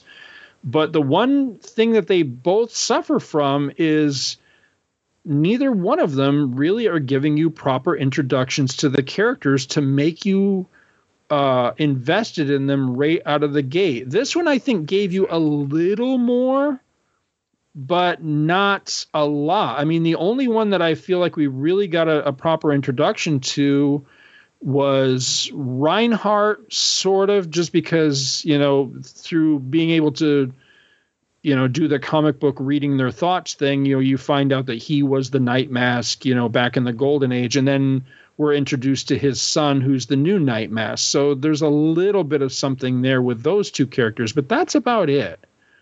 Um, the one character I really wanted to know something about, just because I, I think he's got an awesome look, was um, Man of War. And again, we get a little tiny bit, but not not a lot, not not enough, in my opinion. But anyway, I, I want to hear from Mike because Mike, was this the one you were saying you scored for fifty cents? Yeah, I scored the entire series of the Protectors for fifty cents an issue. Uh, I, do, I don't even say you scored the entire series for fifty cents. there is actually an issue that has a bullet hole in it throughout the entire issue.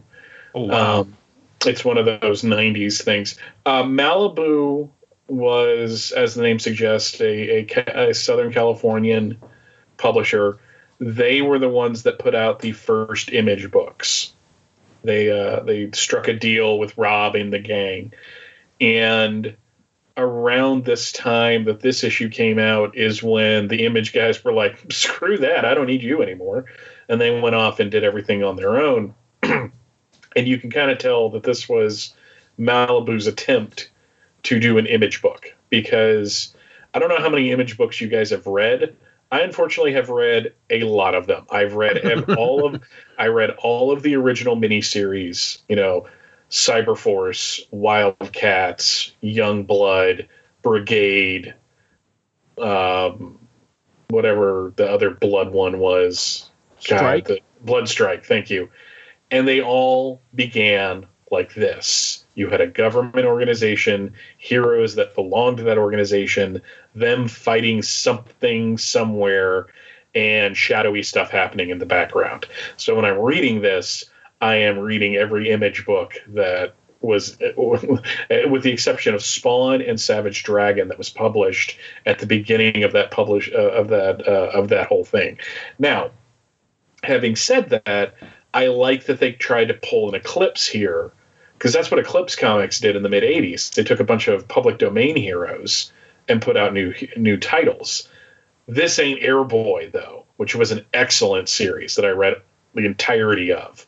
So I think there's a lot here. I, I agree with Scott. There is a lot of potential here for a really good government funded group of superheroes. Unfortunately, nobody that wrote these books had any idea how the government actually worked or, or, or these organizations because they all do the same uh, the same BS with it where you know you, you you know the president is there but he's being you know uh, was there something in the 90s and, and you guys will probably remember this better than some was there this thing in the 90s where every action film the president was said to not have any real power and there was already always somebody in the background with more power than the president? Or am i just imagining that? That does seem familiar. so um, I think this book is a script polish and an art polish away from being something really cool. Uh, R.A. Jones is a name I remember from a, as a reviewer from Amazing Heroes. So this guy's been kicking around comics for a while now, reviewing comics. I expected more from his script. I think he was trying to do something here, and for whatever reason, he couldn't make it pop the way it should. And I think most of that falls on how, uh, and, and Scott, you're absolutely right. The amateurish the art was. The, you know, they've got the basics of a story. You know, the, the guy can put a page together, but I think because his anatomy is so weak in, in most cases and that he couldn't keep consistency from one panel to the other. I mean, on page, what page is this? Page 22, that dude goes from looking like Robin to Colossus in four panels. You and vibe? yeah, but yeah, exactly. Um, I, and and why is General Thunderbolt Ross the president of the United States in this? um, I remember though being really interested in these characters and in the ferret back in '92 because I went to a, a birthday party that the comic shop that uh, the first comic shop I ever went to had a fifth birthday party for itself. Uh, and they had like you know pr- uh, comic writers and artists there, and they gave out these gift bags, and they were full of these Malibu press things. Where every month they would have a little comic book sized thing promoting all of their wares. And this is where I learned a lot about a lot of the early image books because every month they would cover another image book. And I remember seeing things for the ferret and the protectors and it kind of reminds me of that one book. I don't know if either of you remember the Hero Alliance. Yeah. Yeah. Okay. Yeah. So I was confusing them with this. So I was like, because I have all of those too. I got those cheap on eBay because I'm just kind of fascinated by that entire, you know, the, these other Justice League type hero groups from other publishers. Right. Um, I, I, I, know, I, I hate to keep repeating myself. I think this book has a lot of potential, and it's like one of those things where you could take this and actually turn it into something today. I think you can make a very good series out of these characters. I just don't, and maybe I need to read more. Maybe like by issue three, this dude, these people hit their stride, and this book is amazing. Uh, I haven't read them yet, so I can't tell you that. But based on this, I'm just like, oh god, man, this is like Brigade Number One all over again. Except I don't hate myself at the end of this. so that that's my snarky commentary. well, we ready for grades? You go. All right. Well, it's it's weird. Um you know the cover I, I want to like the cover because the the thing that made me interested in in any of this in the first place was man of war because I, I like his look. I like his costume and everything but the thing that that caught my attention with him was as i say the the cover to man of war and, and uh, like i say i think that was issue seven um, by dan jurgens. He just made it look really really cool. You have the same guy in the same costume everything here on this cover I want to like it, but there's just too much not working. The anatomy is weird.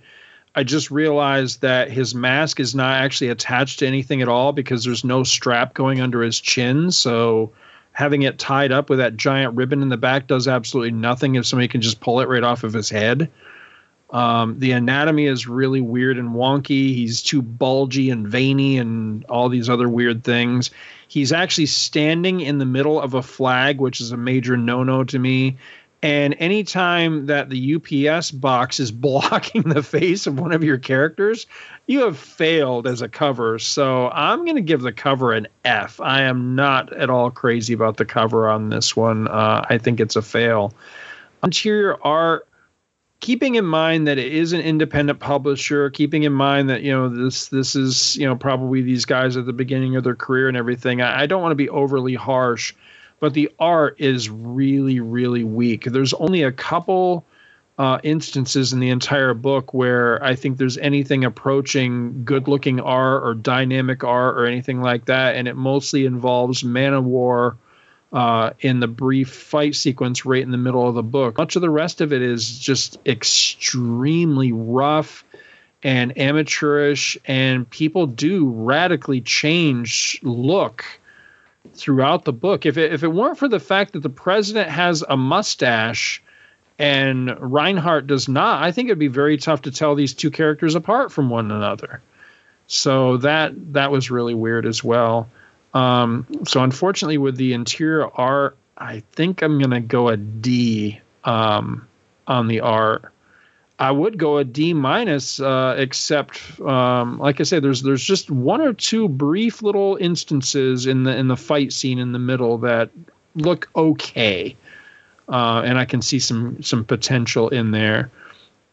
The story, I mean, we've read this story before. This is very, very similar to uh, that issue that that Paul and I were talking about that we did before, uh, the Rich Buckler one. But as I say, I, I, think it's done much better than that. I do see potential in both the story and in some of the characters and everything. So with that in mind, I'm going to go a C plus. I think it's better than your average story of this type, and and better uh, than the average, um, you know, '90s independent book that you know was coming out at this time. At least that I've been privy to. So I know those are not epic grades. Um, I think overall, though, for a grade on the book, I, I think I would have to say about a, a, a C minus it has great potential. It could be so much better than it is, but uh, overall, it was just kind of interesting as opposed to okay, yeah, I'm hooked and I'm really, you know, I'm intrigued or whatever.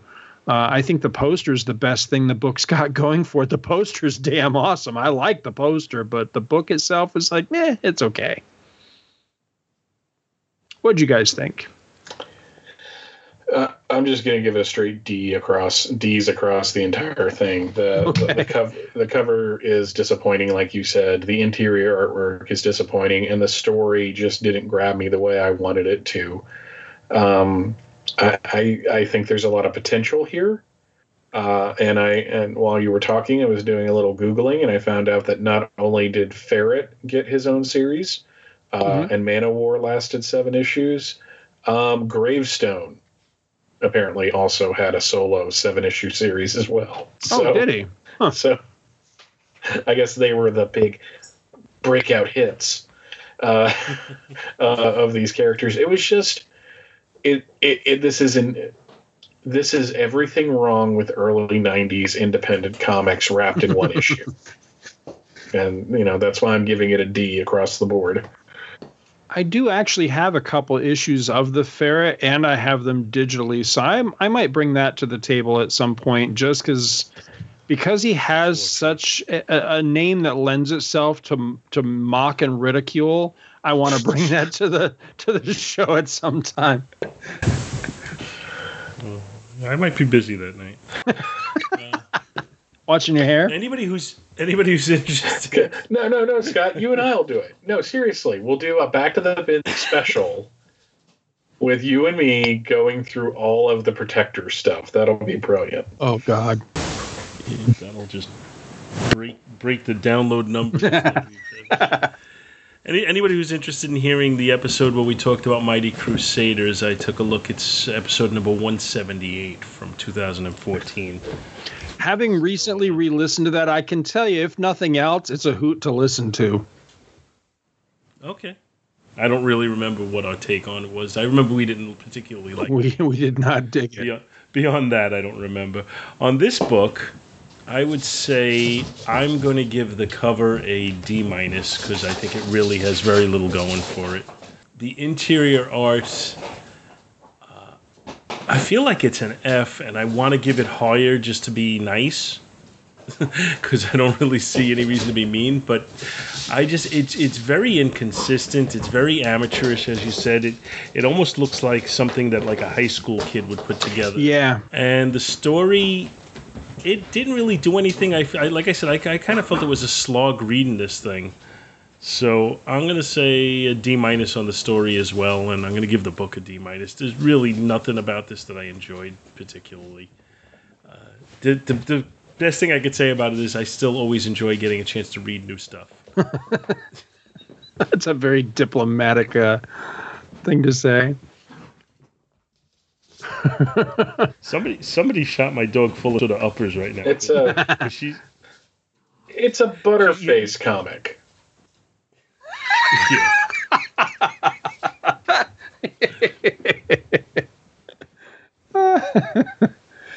Mike, are you familiar with the uh, with the cover I was talking about though from uh, from Manowar? I the Dan Jurgens one. gorgeous, isn't it cool? Really nice. Jurgens was like at his apex in the 90s. I mean, he's still doing good work now, and his writing on Action Comics has made me love Superman in the comics again. Um, but uh, you know, like I I have made a concerted effort of collecting Jurgens stuff from the 90s. So I bought like his entire run of Solar Man of the Atom, which I haven't read yet. Now yeah, I got to track this down. Too. Yeah. Now I got to track this down because this was around the time period that right after the death of Superman, where he was branching out and doing a lot of different things. He was on, he launched Sensational Spider-Man over at Marvel, uh, and Solar Man of the Atom. It seemed like he was really kind of stretching his legs outside of DC Comics, and now I kind of want to collect all that stuff just to have it. He, just to have more stuff that one day people are going to say, "What the hell am I supposed to do with these?" love them because they're just to kind of take it full circle from what we talked about before. His run writing on uh, on Thor was really good too. If you want to read some some good Dude, Dan Jurgens writing, issues. yeah. Holy crap! I have the first four trades. I'm looking forward. I'm going to dig into those around the time Ragnarok comes out, mm-hmm. and maybe do something with that. But I, I just it, it it I have heard nothing but good things about his Thor run. It was fantastic. The only the only negative I've got is that then they brought in somebody else to to do the capper on the series, and it was pure shit. Um, and that was the only bad thing is that you know they basically you know his reward for having such an epic run on Thor was to bring somebody else at the end to ruin it with the last. Was it Warren Ellis? Uh, I forget, but it was it was not good. I I don't think it was. It was it was somebody that I can't remember his name. It's somebody I'm not crazy about. I just can't remember what his what his name Well, was disassembled, so yeah. there you go. No, this this was the this was the story arc where supposedly it was it was really really Ragnarok, and then of course you know as soon as the next Thor series launched, it was like nope everybody's back again. I'm like oh good lord.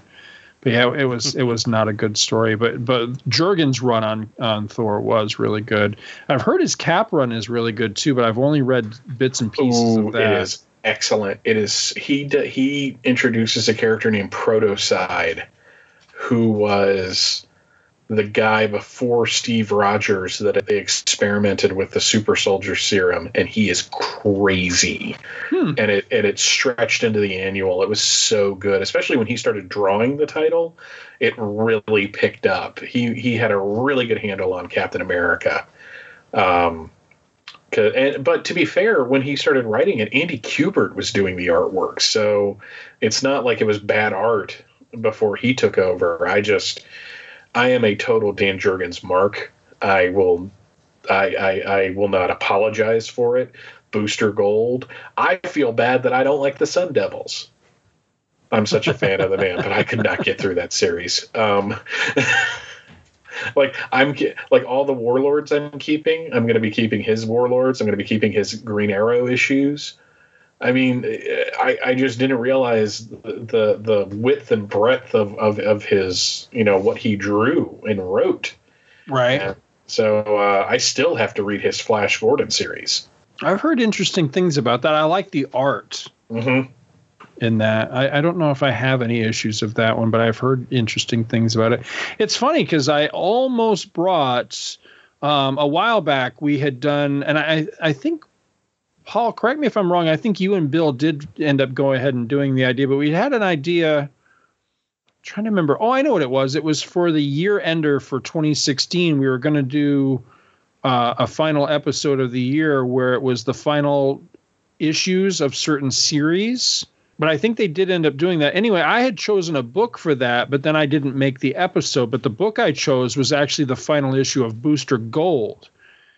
And so whenever I've chosen a book recently for episodes and then I wasn't able to make the episode, I've gone ahead and saved the book just, you know, for later on we can do like a, you know, like a scraps episode or something like that and that was a book that I've I've kept on my iPad, just still intending to to cover in a show at some point. And I almost brought that one tonight. Now I kind of wish I had, because Protectors number one, yeah, not so much.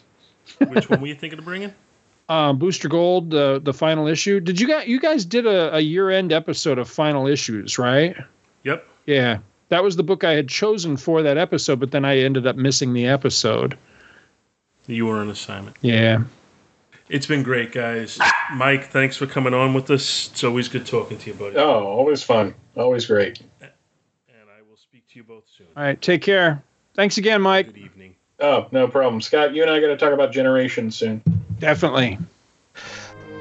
Thank you so much for listening to our show, and we hope you'll continue to join us each and every week for more good old fashioned comic book back issue awesomeness. You can contact Back to the Bins to leave feedback, comments, questions, suggestions, and criticisms via email at backtothebins at gmail.com or by joining the Back to the Bins group on Facebook. Back to the Bins is a proud affiliate of the Two True Freaks Internet Radio Network, which you may find at www.twotruefreaks.com. Two True Freaks is a registered trademark of Demonzo Corps of Milan, Italy, all rights reserved. Each and every month, the Two True Freaks Network produces dozens of new and exciting episodes which regularly reach tens of thousands of loyal listeners worldwide. Sponsorship and or advertising opportunities are available. Inquiries may be made via email to twotruefreaks at gmail.com. Please take a moment to stop by the twotruefreaks.com site and check out their many other fine podcasts, won't you?